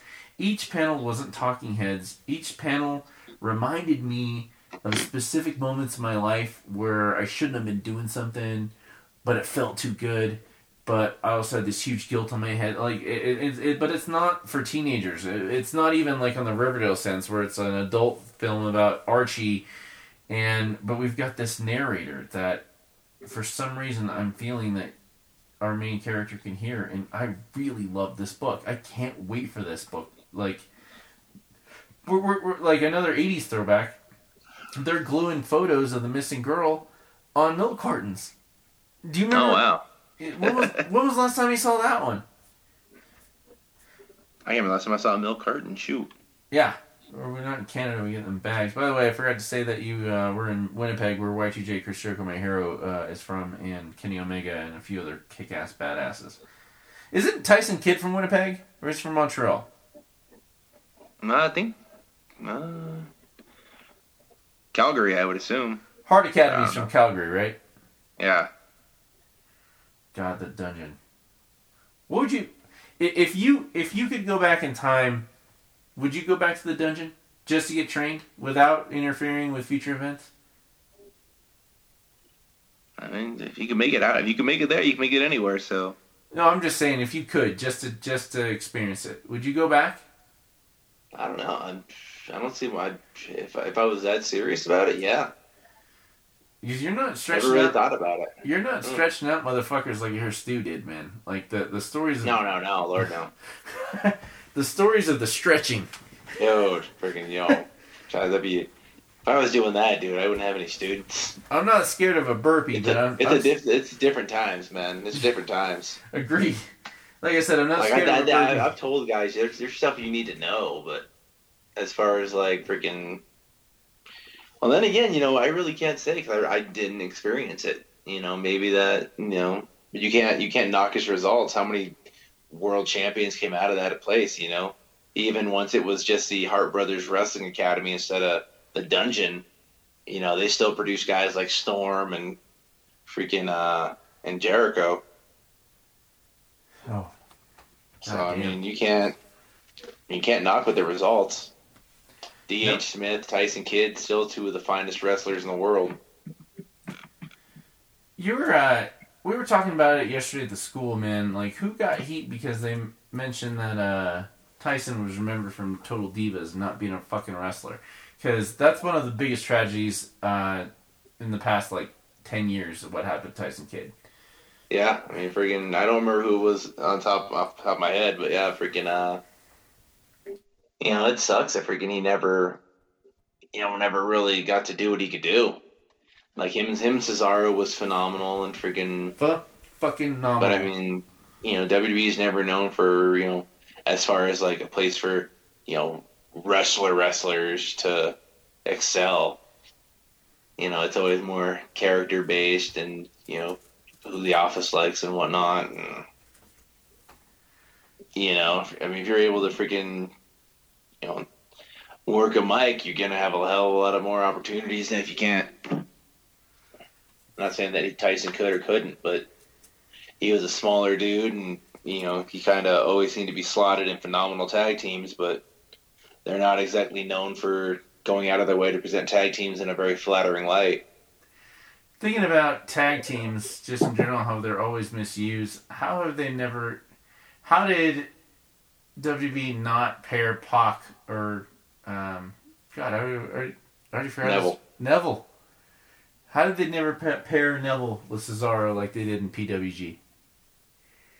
It just didn't happen. Freaking It was glorious. Neville, Ne- dude. Think about it was Neville when he when he was cruiserweight champion was probably I'd say the highlight of them freaking with that belt. Oh, dude. Like that was they were the freaking belt was on pay per views and freaking being defended and you know they got a mania match out of it. I think it was a pre show match, but they freaking did him and Austin Aries. You I- know, and freaking he you know freaking that was probably the that was probably the most pushed the freaking cruiserweight belt has ever been by. WWE. There was a PWG where Pac did a Hurricane Rana through his opponent. I can't remember exactly because it doesn't matter who. It could have been Owens and, and El Generico. It, it was it was poetry in action. Um, Okay. Hurricane Rana, legs throw throw set opponent in the air, and we get that flying Cesaro uppercut. Oh, nice. I I I. I, I, I don't even know what to think about it. Like it was like okay, so we don't want you to do that flippy shit. like, oh, we're not doing flippy well, the shit, thing, the thing is about it is, dude, is it's freaking two different beasts. You can't compare PWG to WWE. no, I'm not You know, comparing. they, they don't. I'm not. They don't want. They don't want that style. I, They not. want the guys. They want the athletes, but they don't want that style of match. uh, I didn't think I was comparing them, but I guess I am. Uh, like, if if they could, like, if I was a booker, okay, so I do that, but I want to see you do it on TV. Yeah. Just do it again. Like, um, That's that's the thing, though, dude. Like, you could. I've said it. I've said it before on podcasts. I don't know if we talked about it when we did the interview initially, but you could line up. You could give three different bookers. You know, Jim Cornette, Vince Russo, freaking, and uh, Paulie B. Paul, Paul, yeah, Paul Heyman. You give them the exact same roster of twenty guys and put together a match, put together a show, and each one would be probably insanely different. You'd have different guys in the openers. You'd have different guys in the freaking main, different storylines. They didn't. different people would be in tag teams together, whatever. You know, you're not gonna. Everybody's gonna have their opinion of what wrestling is to them. Correct. Like that's why you can't. You know, freaking the AEW thing, dude. Freaking three ring circus. You know, some people, some people love what the Young Bucks do. Some people legitimately think they're the greatest tag team in the world today. I don't agree. They're they're they're they're good at what they do. I'm not knocking them personally. I've never met the guys, but like freaking, it's the style they part they they do isn't a style I'm particularly interested in. It is what it is. Nothing wrong with it. Nothing right with it. Just that's my opinion. That's my flavor of ice cream. When it came to the Young Bucks, man, it's one of those things where, in hindsight, I was, I really enjoyed the hype. Like they were vanilla, they were Vanilla Ice, and I was, I knew every word to Ice Ice Baby. nice. Yeah, and, Okay. and and now he's on Roadrunner doing heavy metal, which is still good. Like don't don't get me wrong, that and I'm not bullshitting here. His heavy metal record on Roadrunner was fucking phenomenal. Like it was, Okay. it wasn't phenomenal like DevilDriver or nothing, but it was a lot of fucking fun. Um, Mhm. Yeah, just just different tastes, and it, it's it's it's one of those things, man. Like we've been on a DC kick for fucking months, but it's but if you're listening, it's not because we're. I mean, I know you're a DC fanatic, but you're not reading it because it's DC. You're reading it because you know you're going to get a good story, and and you're also like you know trying out different flavors of salsa with different tortilla chips. You know, having a lot of fun just reading extra shit, man. I, and I love challenging you on that sort of thing. But every now and then you come back and tell me like, listen, dude, Young Bucks ain't that good. Just just calm down. just well, like I said, dude, it's freaking everybody's gonna have their. Me and you can watch the exact same show. I could hate it, and you'd love it, or you you'd hate it, and I'd love it. yeah. No, again, nothing wrong with it. We can freaking debate about it. We can banter about it, as long as we're not posting shit online. Yeah, no, but uh, no, no freaking no. online. I mean, legitimately, it's it, dude. Wrestling is made to be. It's that's what makes it art. It's all up to interpretation. You know, freaking, I could, I could love some. I could, you know, I love Ray Phoenix. I think Ray Phoenix is phenomenal. You, you might be like, eh, he's just another flippy guy. He's I- I, I do think he's another flippy guy, but I but you're you're but you're also uh, one of the points of the minefields is is we're talking about it not to shoot the other one down or or to prove a point. Uh, like it's just like here's my perspective. Yeah, Ray Phoenix may be flippy shit to me, but uh, I'm not a fan of the Beatles. But I know for goddamn sure that there's some talent there, and that's that's artwork. Yeah. And I, I feel the same way about Ray Phoenix. I feel the same way about um, God. I, well, now I'm turning around on it, like about us, um, Frankie Kazarian. We're talking Christopher Daniels, Scorpio Sky. Mhm. Like I, I thought their gimmick of this is the worst talent. I was like, man, fuck this. This is stupid. But like, and then next thing I know, I'm chatting. I'm, I'm chatting it. Yeah. I, I hated the primetime players. The next thing I know, me and my buddy Josh doing the primetime dance. And, Collins, that white guy in the stands doing the primetime players dance. yeah, Colin's looking at us like, "What the fuck you guys doing?" Like, we're doing the prime dance. Like, uh, what are you looking at? We're not doing nothing weird. I mean, dude, I'm, a pop, unpopular opinion. I freaking I love Keith Lee. I hate the Keith Lee Dominic Dijakovic match. Keith Lee, It's the same freaking. It's the same match every time. I'm not like it's just not. It's I think Keith Lee's phenomenal. I think Dominic Di- Dijak's really good. Donovan Dijak, Dominic Dijakovic, whatever you want to call him. that's why I think they're both really good. I just freaking I've seen that match a million times. But we haven't seen Cumby versus Logan a million times. Every time they do something, every time they do something, it comes off just fresh, clean. Like they walk away completely scathed. Like no, no question about it. Both of them are hurt, but they put their bodies on the line, and like this is. I'm not disparaging, you know, the the indie feds at all. It's my favorite thing in the world, but like, if you have a problem with them not being stars yet, you're fucking up. If you have a problem with not taking the chance of, of a cool looking cover, uh, uh, listeners, how many of you guys were, were at the store? And I know you're thinking about it right now when I say it. When you saw issue number one of Saga, and you're like, ah, fuck that comic, it looks stupid. And next thing you know, you're clamoring on fucking eBay to fucking get it for the uh, less than 150 bucks. Yeah. No, you're not wrong. You're not wrong. Yeah, like g- give it give it a chance. Just just have some fun with the flavors, and I mean we've got the, all the flavors are coming for DC now. I, I'm I I just want to finish Future State. I I don't want the questions in my head while I'm reading uh, Infinite Frontier. I, I just Well, that's the thing. I think they're going to answer the questions in Infinite Frontier. Like, I think we're going to find out who Red X is, and I think we're going to find out how Jace became freaking Batman. I think that's all. I think all this stuff's coming. I, I think. I think this is all. I think, unlike a lot of times, like freaking DC, if nothing else is, I think they've got a plan. Fuck yeah, they got a plan. So I'm just. I'm interested. I mean, I'm. I'm. I'm just saying. I'm down for the ride. Hundred percent. Just uh, here's my bus fare. I got a couple sandwiches in my pocket. Morales is uh, packing probably. I got. I, I'm packing a CD player. Oh, Gonna dude, listen, gonna listen to some Alice in Chains from the '90s. when's your birthday? October first, eighty-one. I now know what to get you for your birthday. I already got it. Don't worry. On vinyl, No, I don't know. I don't have a vinyl. You're not wrong. dude. Dirt, uh-huh. dirt on vinyl is one of my most cherished cherished possessions. Nice. Dirt. Uh, by the way, uh, now that we're becoming better friends, if uh, whatever reason I ever bring up, I'm listening to Alice in Chains a little bit too much. Something's wrong.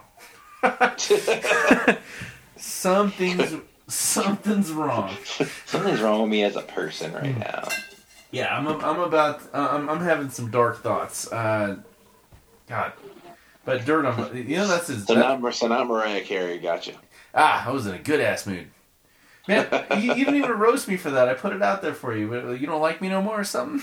Nah, I freaking did. Nothing wrong with no Mariah Carey. Shit, man, I was listening. Yeah, I, I'm. Trust me, dude. If you ever see my CD collection, I am the last guy to be able to make fun of anybody's freaking musical taste. You still bumming some I, Billy I, Vanilli? dude, I was freaking. I was rocking some freaking uh, Michelle Branch the other day. Damn near a 40 year old man rocking Michelle Branch in his car. I don't care. Dude, Michelle Branch is the shit, man. It's like making fun of someone who listens to uh, Norah Jones or something like that. Like, just leave him alone. He's in a good Uh. spot. Like, it, it, it's it's it's actually I, I've got a really in stone moral code, and making fun of someone's musical taste is like top three. Like, you don't.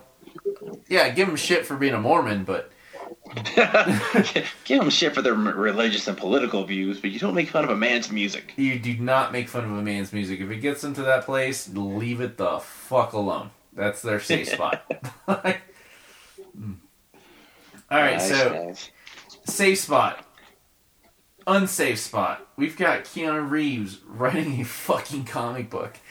Uh, so a couple weeks ago, I go into Muse and they've got all these uh, mystery boxes of uh, Magic the Gathering.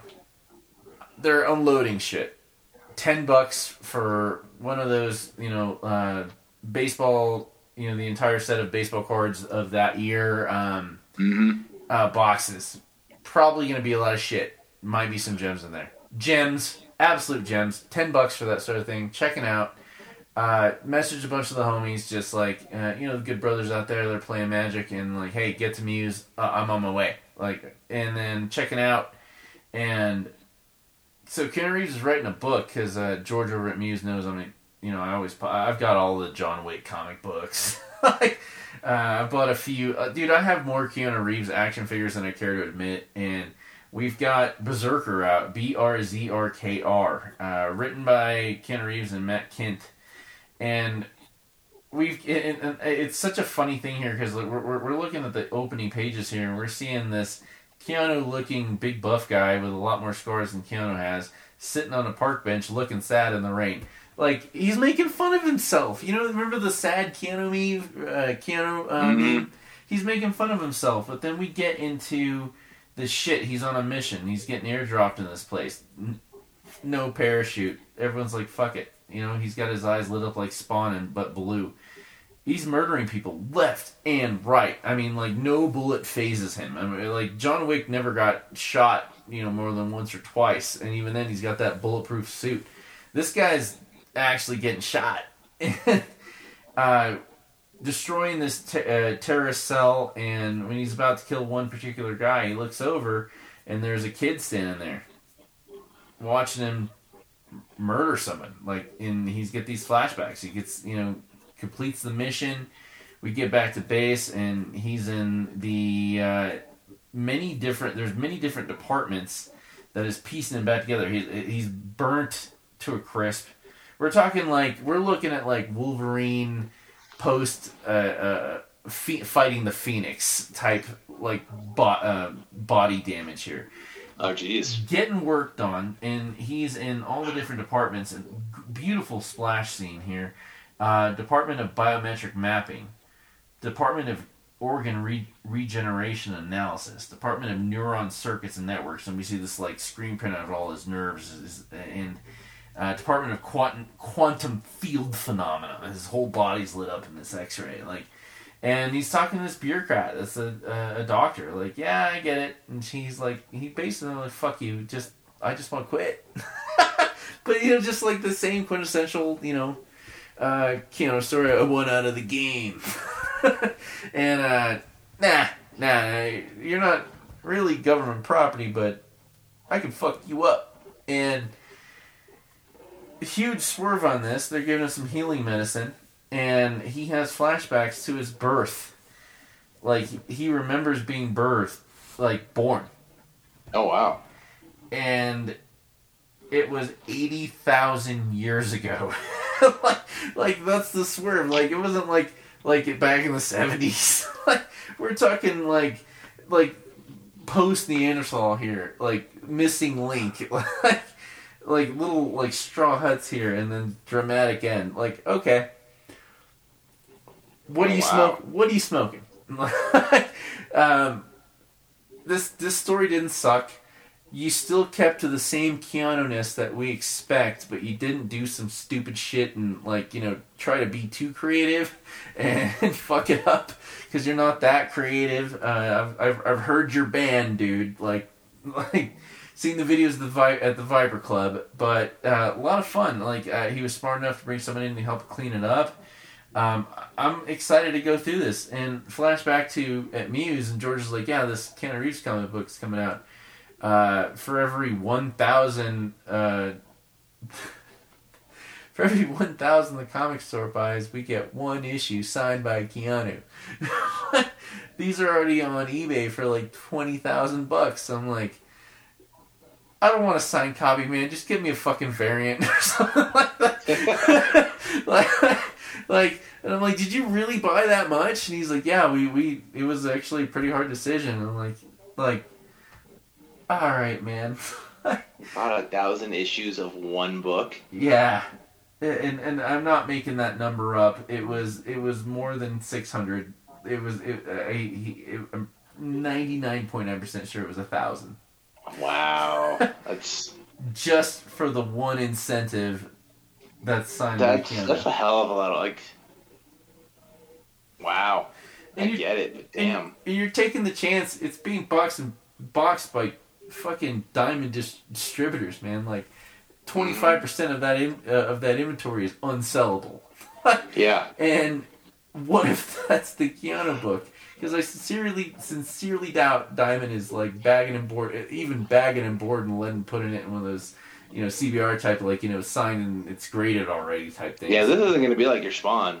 This Mm. shit is not going to be like handled with care. No, no, but it, the artwork was decent, man. Um, last time it, it, gave me those thoughts of like when Fight Club uh, two and three came out. Like they picked a good Mhm. artist, not as good as uh, Cameron from Fight Club three and two, but Yeah. great perspectives. Not not talking heads. I mean, we're talking at least like uh, forty ish um, pages on this one. Not not like 25 of talking heads. A lot of good story development, a lot of good uh, working with their color palette. Get it, buy it. I had so much fun with this with this comic book, man. I, Yeah. They got to sell a thousand issues. So you better. We need everybody to buy it. Shit. Man, I'm gonna Out buy. one store, you gotta freaking sell a thousand comic books. Jeez. I'm gonna buy every one in the dollar bin in the next couple years. Like we're gonna be at Comic Cons and like, hey, I found eight issues of Berserker. Like, god damn it, dude, we only got eighty bucks, man. Like, Quit whittling away at the at the pile. Like, no, no, we need these. We'll give them away to people. Find some good homes, dude. I, I, dude, I am an absolute like. Uh, people are, you know, when they walk past a like a, a pet shelter and they buy it like, you know, they they adopt every pet. Uh, I, there's certain comic lines, certain comic uh, imprints that if I see it, I'll buy it, even if I have ten of them already. I have uh, eight or ten of X Men Origins number 10 first appearances of Daken because they were all in one pile for a dollar. Oh wow. I'll find some good homes for them. I'm just saying, man, this isn't fell, man. You gotta freaking no, sell a thousand comics. Jeez. no, Oh, like five hundred. I don't even know if you could sell.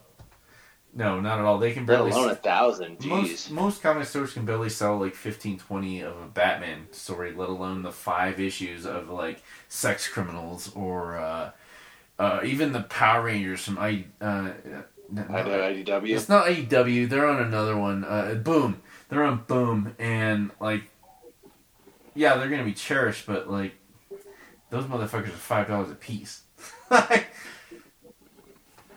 Yeah. I mean, what- best of luck to you, man. If you can, if you can get that, if you can get that signed Keanu, more power to you. But dang, well, that's that's what I got, man. Give me some Crime Syndicate, man, because ah, nah. Let me do Suicide Squad real quick first. do it, do it, wanna- do it. I want to get this one out because it freaking ties into Batman. So we got the Suicide Squad here. We got freaking, uh, we got our man Rick Flag over here fighting with Amanda Waller. Over here trying to trying to put her in her place, and you can't touch Amanda Waller. We all know this, you know. He's over here yelling at her, and he's she's just like, "It's good to see you too, Flag." and we find out that there's a, a new Suicide Squad that you know she wants him in charge of, but she doesn't need him in charge of. Please tell me it's everyone from the jailbreak. Is everyone from the jailbreak? Thank you. So so we go to Arkham Asylum, and freaking on, in the sewers underneath, we see Peacemaker over here trying to, you know, killing a couple of guards. And he's he's going off about how freaking he's in there. Bolt teleported him in there, and Bolt's freaking his teleportation isn't for shit. And Bolt's like, well, you know, everybody else got in here just fine. And we find out this new incarnation of the Suicide Squad is Peacemaker, Bolt, Shriek or Shrike, How's it spelled? S H R I K E. So I'm gonna go with Shrike. Yeah, I'm gonna go with that too. Yeah, and Film Freak. All guys I freaking know next to nothing about. yeah, Film Freak uh, was in jail and uh, serving the life sentence for getting Me Too. Aw, sounds about right. he was posting some stupid shit. Got buried. Nice. And freaking so Flag's going off about how Peacemaker doesn't, you know, can't possibly lead a team. He doesn't have any idea what's going on. And freaking, you know, he's over. He's saying this over the comms, and Amanda Waller just electrocutes him right then and there. And freaking, you know, Peacemaker's all like, "I thought I heard Flag. How's it? You know, what's going on?" And Waller's just like, "He sends his regards," and that, that's it. Fuck So, yeah. so they're looking. So they're in Arkham looking for their target, who apparently they're trying to bust out of out, bust out of Arkham, and they find this long-haired guy. Looks like he hasn't taken a bath in a week, and his entire freaking entire cell just has the words "Who" on it. With periods in between each letter? Nope, just H. Yep, just just the word "Who" all over the place. Alright. And we come to find out it's William Cobb, Yes. and we all know Will William Cobb Yes. as the Talon. Yes, yes, yes. and freaking um, Bolt goes and touches him, tries to wake him up so they can you know, grab him and get the hell out of there. And Talon turns out he's got some, a pair of toothbrushes that he's whittled the end down to make sharp, and he just slashes freaking Bolt's throat right then and there, and starts uh, trying to fight off the rest of the squad. Italian Italian necktie is that what, is that what that's called? Yep, Italian necktie. Freaking, uh, we turned out the flag is freaking uh, being held in a cell by Waller now. And she's just like, you know, and Flag's just like, you're insane, Waller. And she's like, no, I'm seeing clear maybe for the first time. And we go back to Talon, who's now found his mask, or at least looks like a dingy mask he made himself in jail. But he's got, he put it on and is trying to fight off all the rest of the squad. And we turn around, and some poor fool has released Joker gas in Arkham Asylum. It turns out this is going on exactly as it was in Wild card. dude. Infinite Frontier Zero. And Film Freak ends up breathing it, breathing it in, and getting Jokerized. And that's pretty much where the squad ends. But we go back to uh, Waller, and she's locking up. They're locking up Flag back in the prison cell, and she goes into this high security part of uh, Belle Reve, and this guy in the cell is like, "What am I doing here, Waller? I'm not a criminal." And Waller just looks at him, and she's like, "Your very existence is a crime, Superboy." and turns out they've got they've got Conner Kent just like they had him in uh, in Future State. See, that was what was missing from Suicide Squad. They didn't have their power hitter. They relied Yeah. too. They relied too much on Will Smith's uh, star power, and Mhm. you're not. He barely pulled off Deadshot in the first place, and I actually really enjoyed him. I thought the casting was great. I just didn't think the story sucked. uh, the story sucked. You're yeah, you're definitely not wrong. I, I'm just saying like what, there was something missing from that mo- from that movie, and Well. and having. I'm not saying you have to have a heavy hitter or have to have Iron Man always show up in a Spider-Man one just make it from pop. I'm saying there was something missing, and I think they relied way too much on Harley Quinn, which is why Harley Quinn and Birds of Prey failed. Um, but we- Yeah. but we've got Jonathan Jonathan Kent.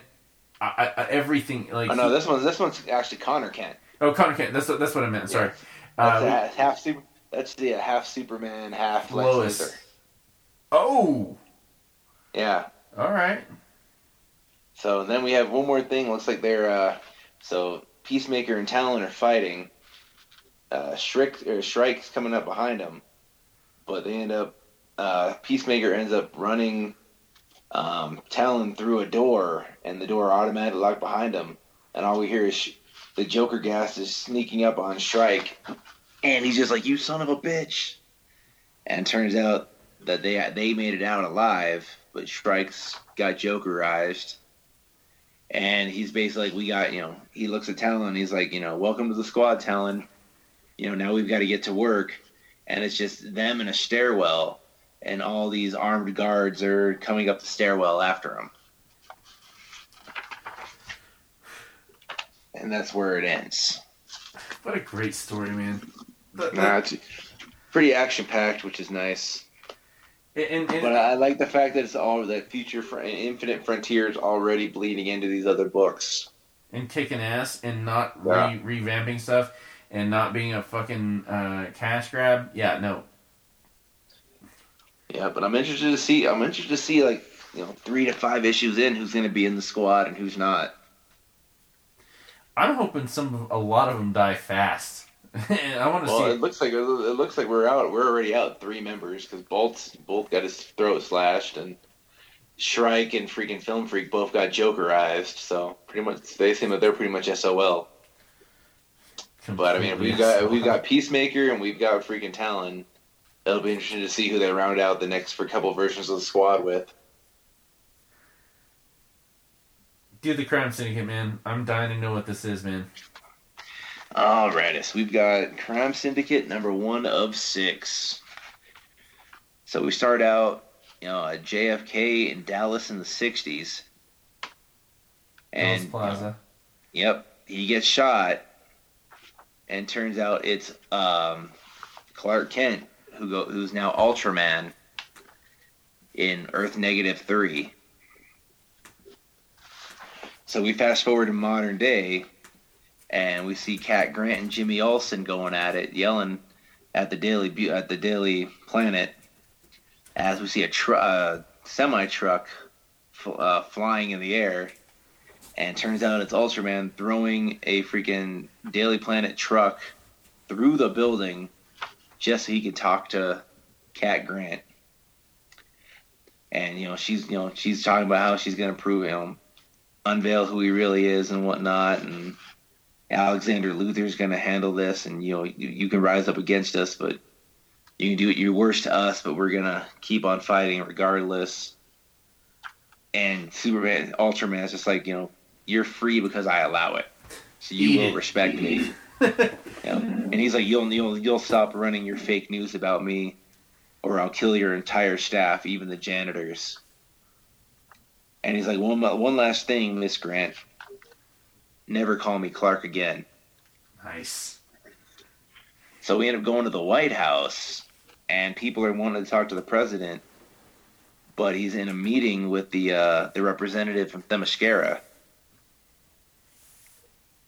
And we turn around and we go inside the room, the Oval Office, and President Oliver Queen is basically is being seduced by Superwoman, who in this reality is Donna Troy and he he is tied up, hanging from the ceiling, and she is getting whatever she wants out of him because she's got him tied up with the lasso of truth, and she's getting all his secret files on metahumans.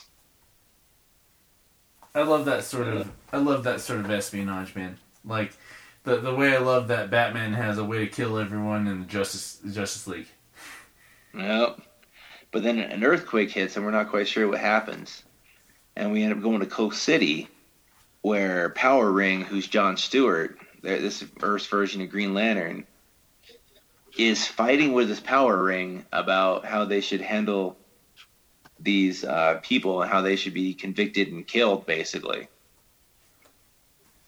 And then he ends up dropping this police officer who's trying to arrest this this kid just because he looks like a hood. He ends up dropping both of them and just killing them both in the sidewalk, just leaving them there. They show it. Oh yeah, they show him falling. They show him freaking splat right on the ground. Hitchcock be And- damned. Yeah.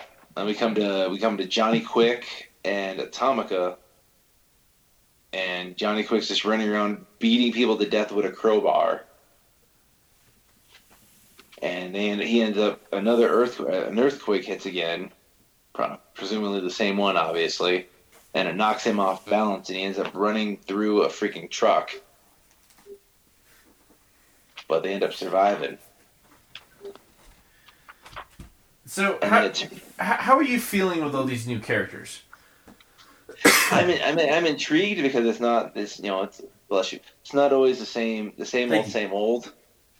You know I've, I've never really I've, I've I know of the the crime syndicate from a couple uh you know books here and there. Like they they were really big in the hero in the villains forever storyline a few years ago, or Forever Evil. But like other than that, I really hadn't been too familiar with them. But it's always interesting to see different takes on characters. That's why I'm a big Elseworlds fan. Hundred percent on that because they, they it wasn't Elseworlds and for our listeners, Elseworlds never uh, pandered to a specific crowd. They other than people looking for something different in a challenge and for a good story. It was never a cash grab. Like, what if Spider Man like was the Punisher? Like, God, don't jerk me off like that, man. Like, like, let- like, like, don't don't do that. Like, it, Yeah. uh, for those that enjoyed it, I'm glad you enjoyed it. It's there. You, you supported the comic industry. You, you you got off on a great comic and and you remember it. Wasn't my cup of tea, but when my cup of tea was something smart, something that mattered to me, and and uh, like obviously that mattered to you, but I don't know how to even end the argument. It's just more of a like DC did it smarter. That's how I'm gonna say it. DC always does it smarter. Well, But then we end up we end up finding out these big old earthquakes are actually Starro the Conqueror coming to Earth. Kick ass everyone's- D-lister. Yep. and Fuck everyone's yeah. like, you know, everyone's like, Super, you know, Ultraman's like, you want a piece of me, and uh, let's freaking let's handle this, blah blah blah. You know, but you know, all, you know, he, Ultraman's going off about how nothing can kill him, nothing can hurt him. But you know, as he gets taken over by the by, by the littler Starros, he finds out they're not trying to hurt him, they're not trying to kill him, they're trying to control him. And you know, he can't fight them because they're possessing him basically. And he's like, you know, Metropolis is either he's like Metropolis is mine or nobody's, and then he just starts unleashing with his freaking um his his, his eye beams and just starts killing everybody around him. Harsh prejudice. Yeah. So then we end up going to Gotham City, and Oh. Owlman, Owlman, who's Thomas Wayne, saves the guy from getting mugged, and then he ends up snapping the criminal's neck. And then the guy who he saved takes a picture of him, and So- he's so- like, you know, So Thomas Wayne is alive and well now. in this reality, Thomas Wayne is alive and alive and well. Yep. Kudos. But yeah, he want his whole thing is you know he wanted people to talk about him, but he he wants fable and folklore, not fact. And before he can do anything to the the guy that took the picture that he saved, Alfred shoots him, and freaking. You know, they start talking about because Owlman is, of course, the one guy that knows everything going on. Right. So he he knows all about the Starros coming, and they know there's him and Alfred are talking about how they hit every major city except for Gotham.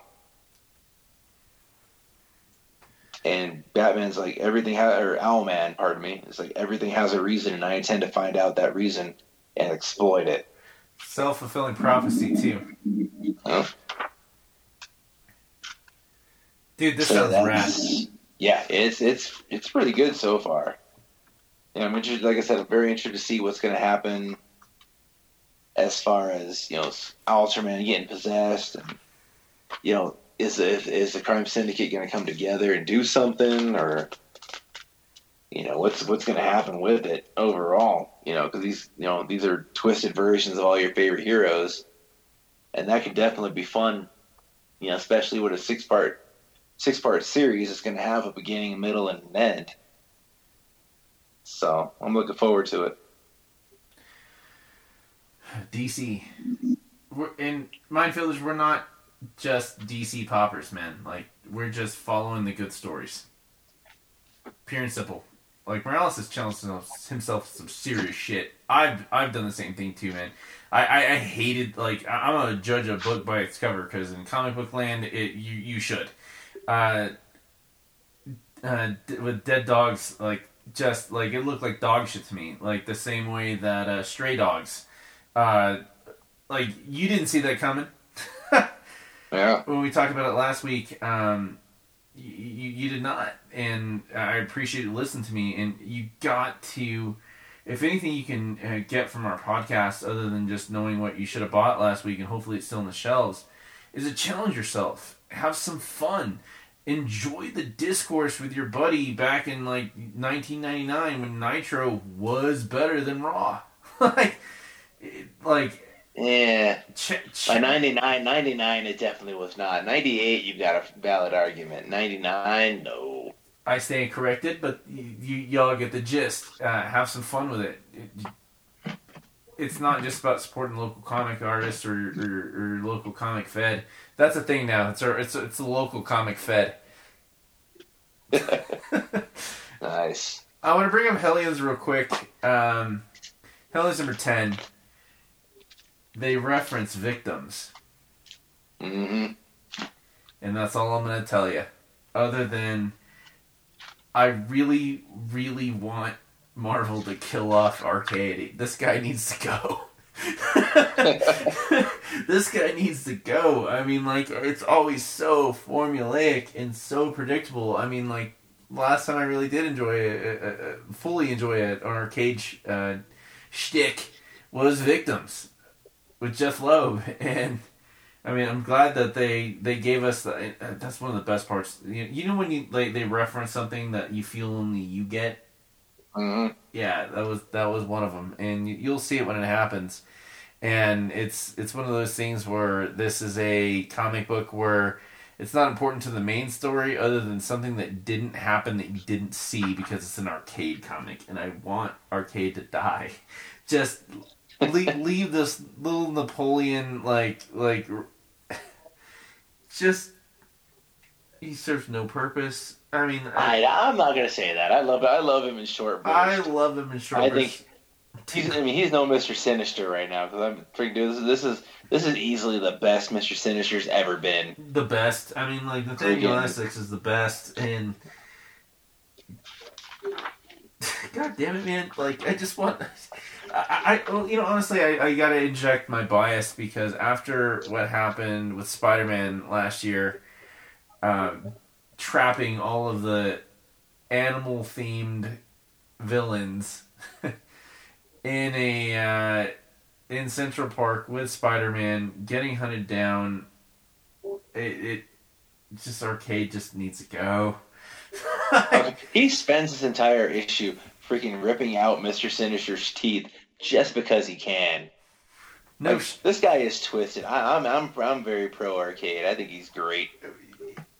I don't think it happened, dude. I think uh, you you you triggered it. I think that He could grow his teeth back. He's Mister Sinister. No, he's got he's arcade's got sinister, you know, chained to a chair, and he's got mastermind, you know, controlling him. But he also has his real reality controller every time he questions something. Is this re- really happening? Making sure that you know nothing, you know, that mastermind isn't turned on him too, or did a double swerve, uh, or or double cross or double uh, triple cross. Uh, Yeah, and he confirmed it. It happened. there was this, there was one panel where there's a glitch in the panel, and Arcade's girl that can control minds too, not Mastermind's daughter who's caged at the moment and about to die. Mhm. There's a glitch in the panel. There's no fucking way Mr. Sinister's pulling his teeth out. Oh, it, like even if you saw it or, or, or when you see it, you're gonna see it when it happens. Trust me. Um, but even then, his girlfriend's gonna betray him. He's got all of the Hellions imprisoned in the best case scenarios of where their life could have gone. And no, one of like Sinister's in control. Like I, you- could say that it's it's it's a Sinister clone, one of the many. Because you're never you, do you really ever know you're talking to the real Mister Sinister? No, never. Yeah. Well, plus, plus everybody everybody can be regenerated these days. No one can die. Not in Krakoa, unless you died on another mm. world. Exactly. But that's what I got for Hellions, man. And I really, uh, I'm look, uh, I'm gonna take a note. I want to hear what you have to say about it next week after everything, because there's just it was such a fun comic book. hmm Nothing about it was bad. No, like I always say, no talking heads. Great perspectives. Great lark, uh, light and uh, dark um, usage.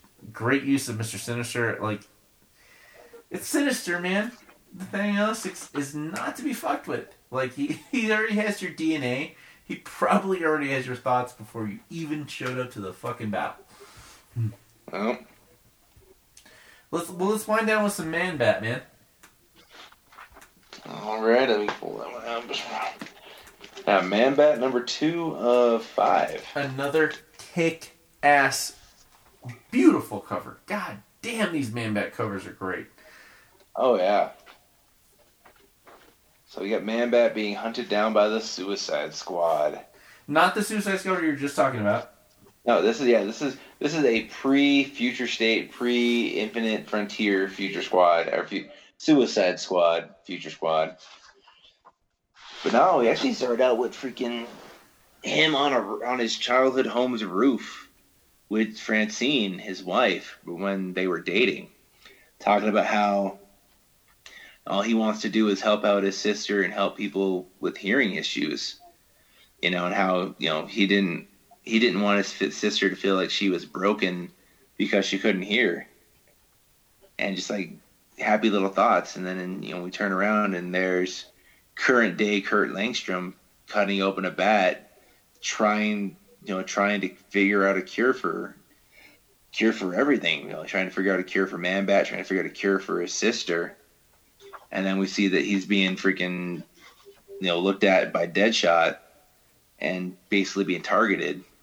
And we see the rest of the squad. We've got Deadshot, we've got Captain Boomerang, we've got Killer Croc, and we've got Harley Quinn. So everybody's over here freaking like, like I said, he's trying to get everything sorted out, get his serum together, and then there's a shot through the through the window, and then all hell breaks loose. Killer. The the whole discourse of them like, all right, so we're about to ambush a guy that is going to start a fight that is guaranteed that someone's going to either die or get mortally or mortally wounded. like, but hey, hey, hey, hey, hey, Suicide Squad, no killing. Yeah, I can't kill one guy. Not one guy. We we got Killer Croc. Just killer's literally him. in his name. Just let me kill him. And then we got Harley Quinn, who's like fucking. What is she doing? Smoking cigarettes on the fucking roof? Just yeah, she's on the roof. Yeah, I don't think she's smoking, but she's kind of hanging out on a roof with her mallet. She's texting, checking out some memes, swiping right. and and but the whole time though, no killing. like you got like it, it, was such a great like foil from the last issue, like where it was so mm-hmm. serious, and then all of a sudden, hey, no killing, guys. Don't do it. yeah. Please don't burn Man. down his his childhood home. oh, that's not gonna last, and we all know it. But yeah, next thing you know, Man Bat's coming after him. Hella fight ensues. Captain Boomerang ends up freaking stabbing stabbing him through both his wings with a boomerang. Get your goddamn you know, they're over um, trying. They're trying to take him, trying to take him softly, trying not to kill him. And then there's like, where the hell's or freaking Rick Flag runs in? Where the hell's Harley? And freaking, there's like, oh, she's probably on a bathroom break. Relax, you got it. And Deadshot's like, you know, this is this is a guy that's not, he's not like everybody else in Gotham. You know, Man Bat's soft. You know, he's he's a he's a nerd basically. That's what they're calling him. Jocks and nerds. You know.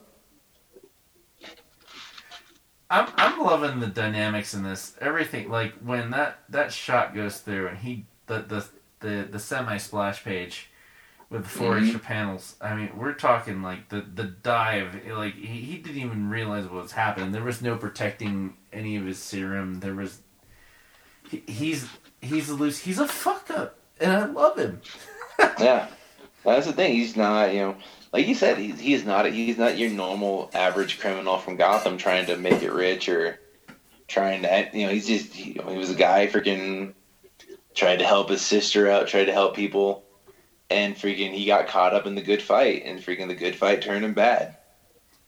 I was I was thinking when I was reading this, like, fuck your deaf sister. like, I don't like it, it's it's the flimsiest like premise. Like I gotta I gotta cure my deaf sister's deafness.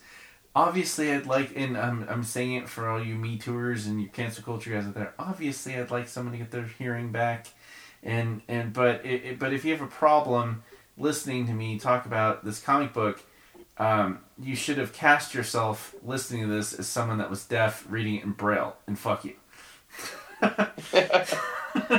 you're, you're, you're not qualified to to uh, to hate on this. Um, the, the the dive, the the, the bullets, uh, they don't even show the transformation. Just straight into fucking Man Bat, just raw, and the inner dialogue. Oh, the inner dialogue. Yeah, the inner dialogue is the best part.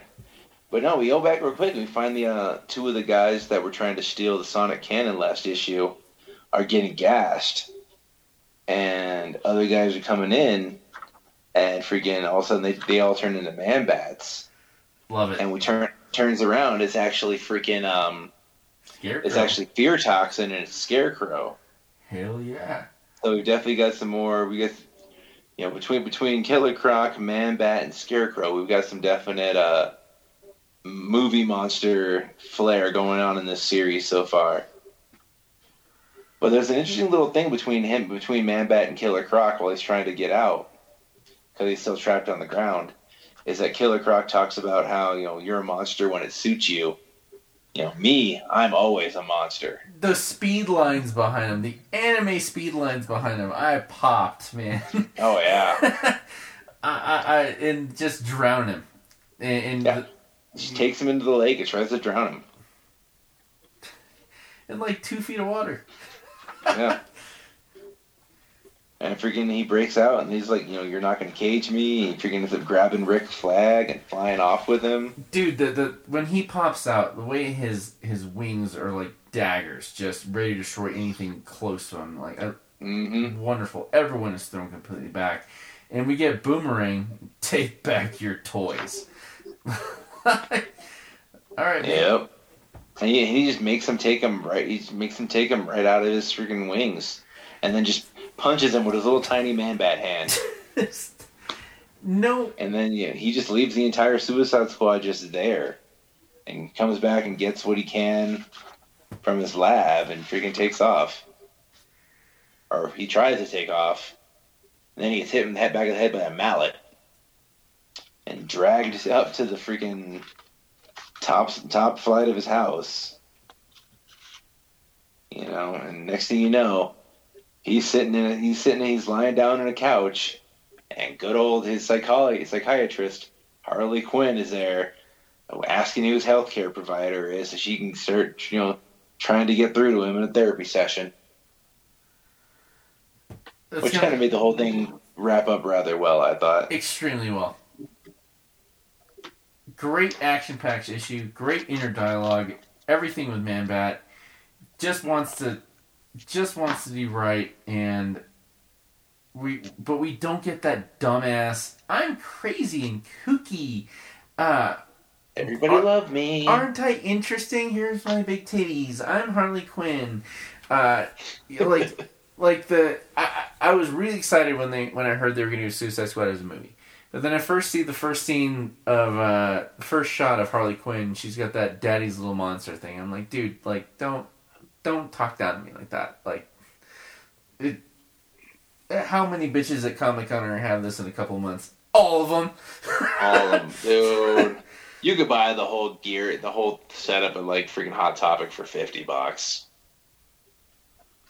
booty shorts t-shirt little pudding necklace whole nine dude freaking ah that's why i'm not that's why i'm normally not a big harley fan harley fan which is i turn around and then i freaking review freaking the dark knight the freaking white knight harley quinns every month uh, they're they're actually good because they don't just freaking treat her like a dumb blonde Completely.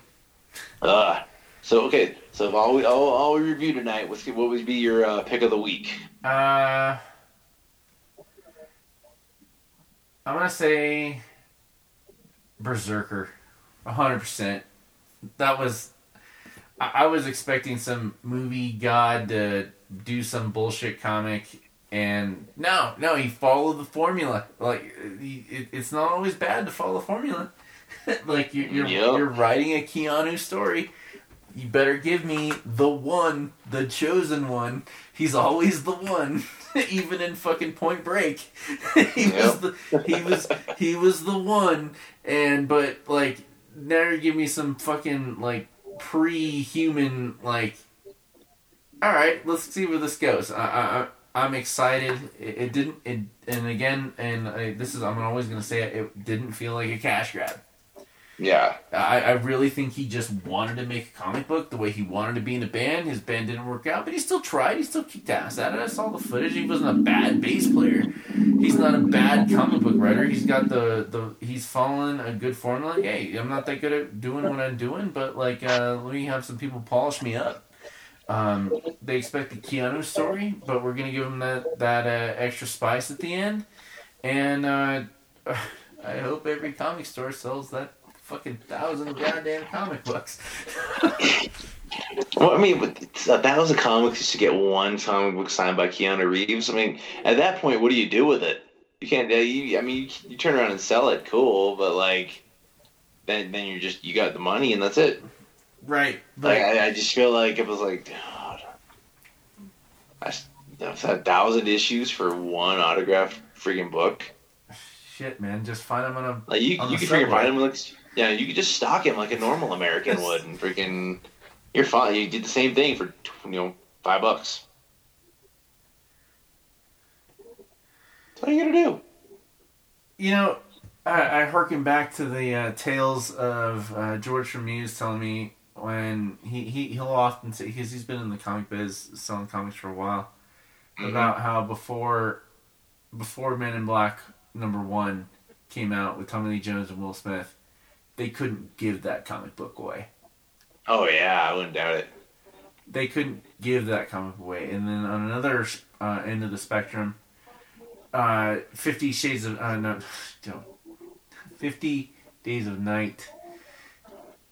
Fifty Shades of Night. Gotcha. Yeah, yeah. Thank you. Uh, the reason why that comic book is so rare is because when they were making that movie, the movie production bought every every issue of number one they could find. All all the original issues they couldn't give them to the production crew, and they all got destroyed. Oh wow. They all got destroyed. Um, you know, Superman number one, Detective Comics, you know, first appearance Batman, those all got destroyed in bonfires uh, because delinquents read them and they were saving the, their their kids from being delinquents in the fifties. So they what they like ran out on paying for a soda the local soda jerk. Like, all right, um, they're they're looking to ban GTA uh, in Chicago in in Illinois because uh, obviously that's the reason why there's so much crime. in, in, Yeah. and I'm going off on a tangent here, but you, you, you, you follow what I'm vibrating at, right? Like it's, I'm it's picking up what you're putting down. Yeah. yeah, it's it's just one of those things. Just uh, leave it alone.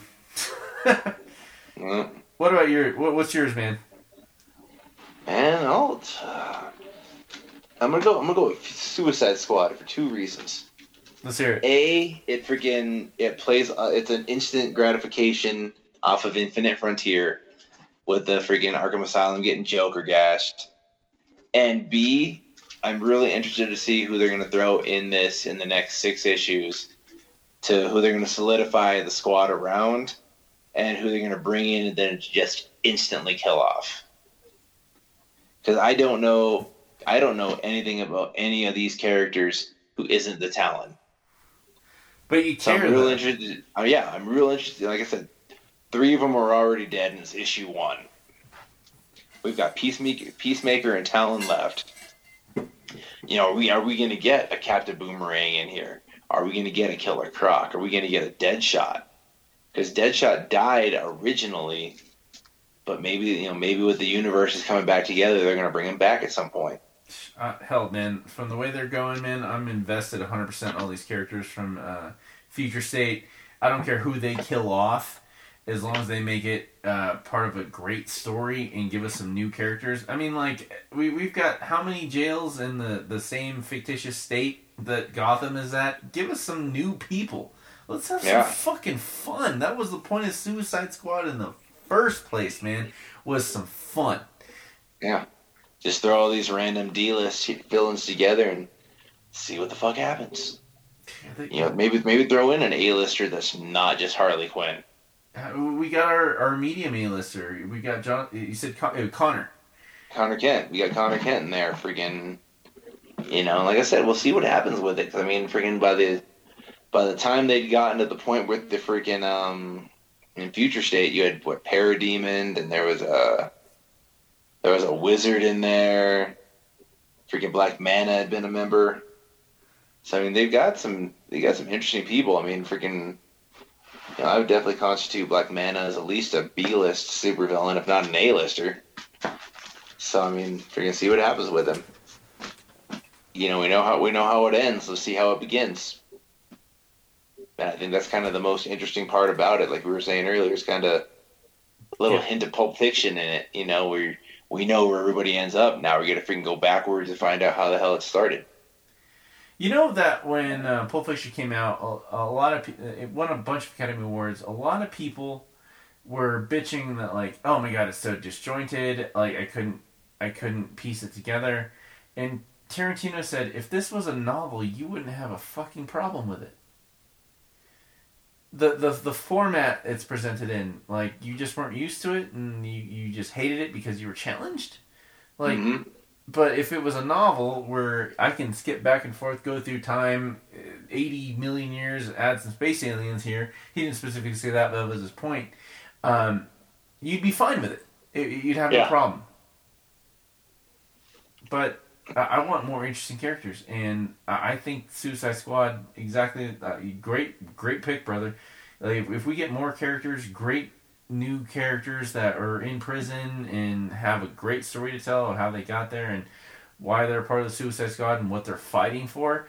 Um, that's why people read comics. Uh, No. what are you fighting for? How can I relate to you? Uh, I'm going to worry about you from month to month or week, bi-weekly to bi-weekly.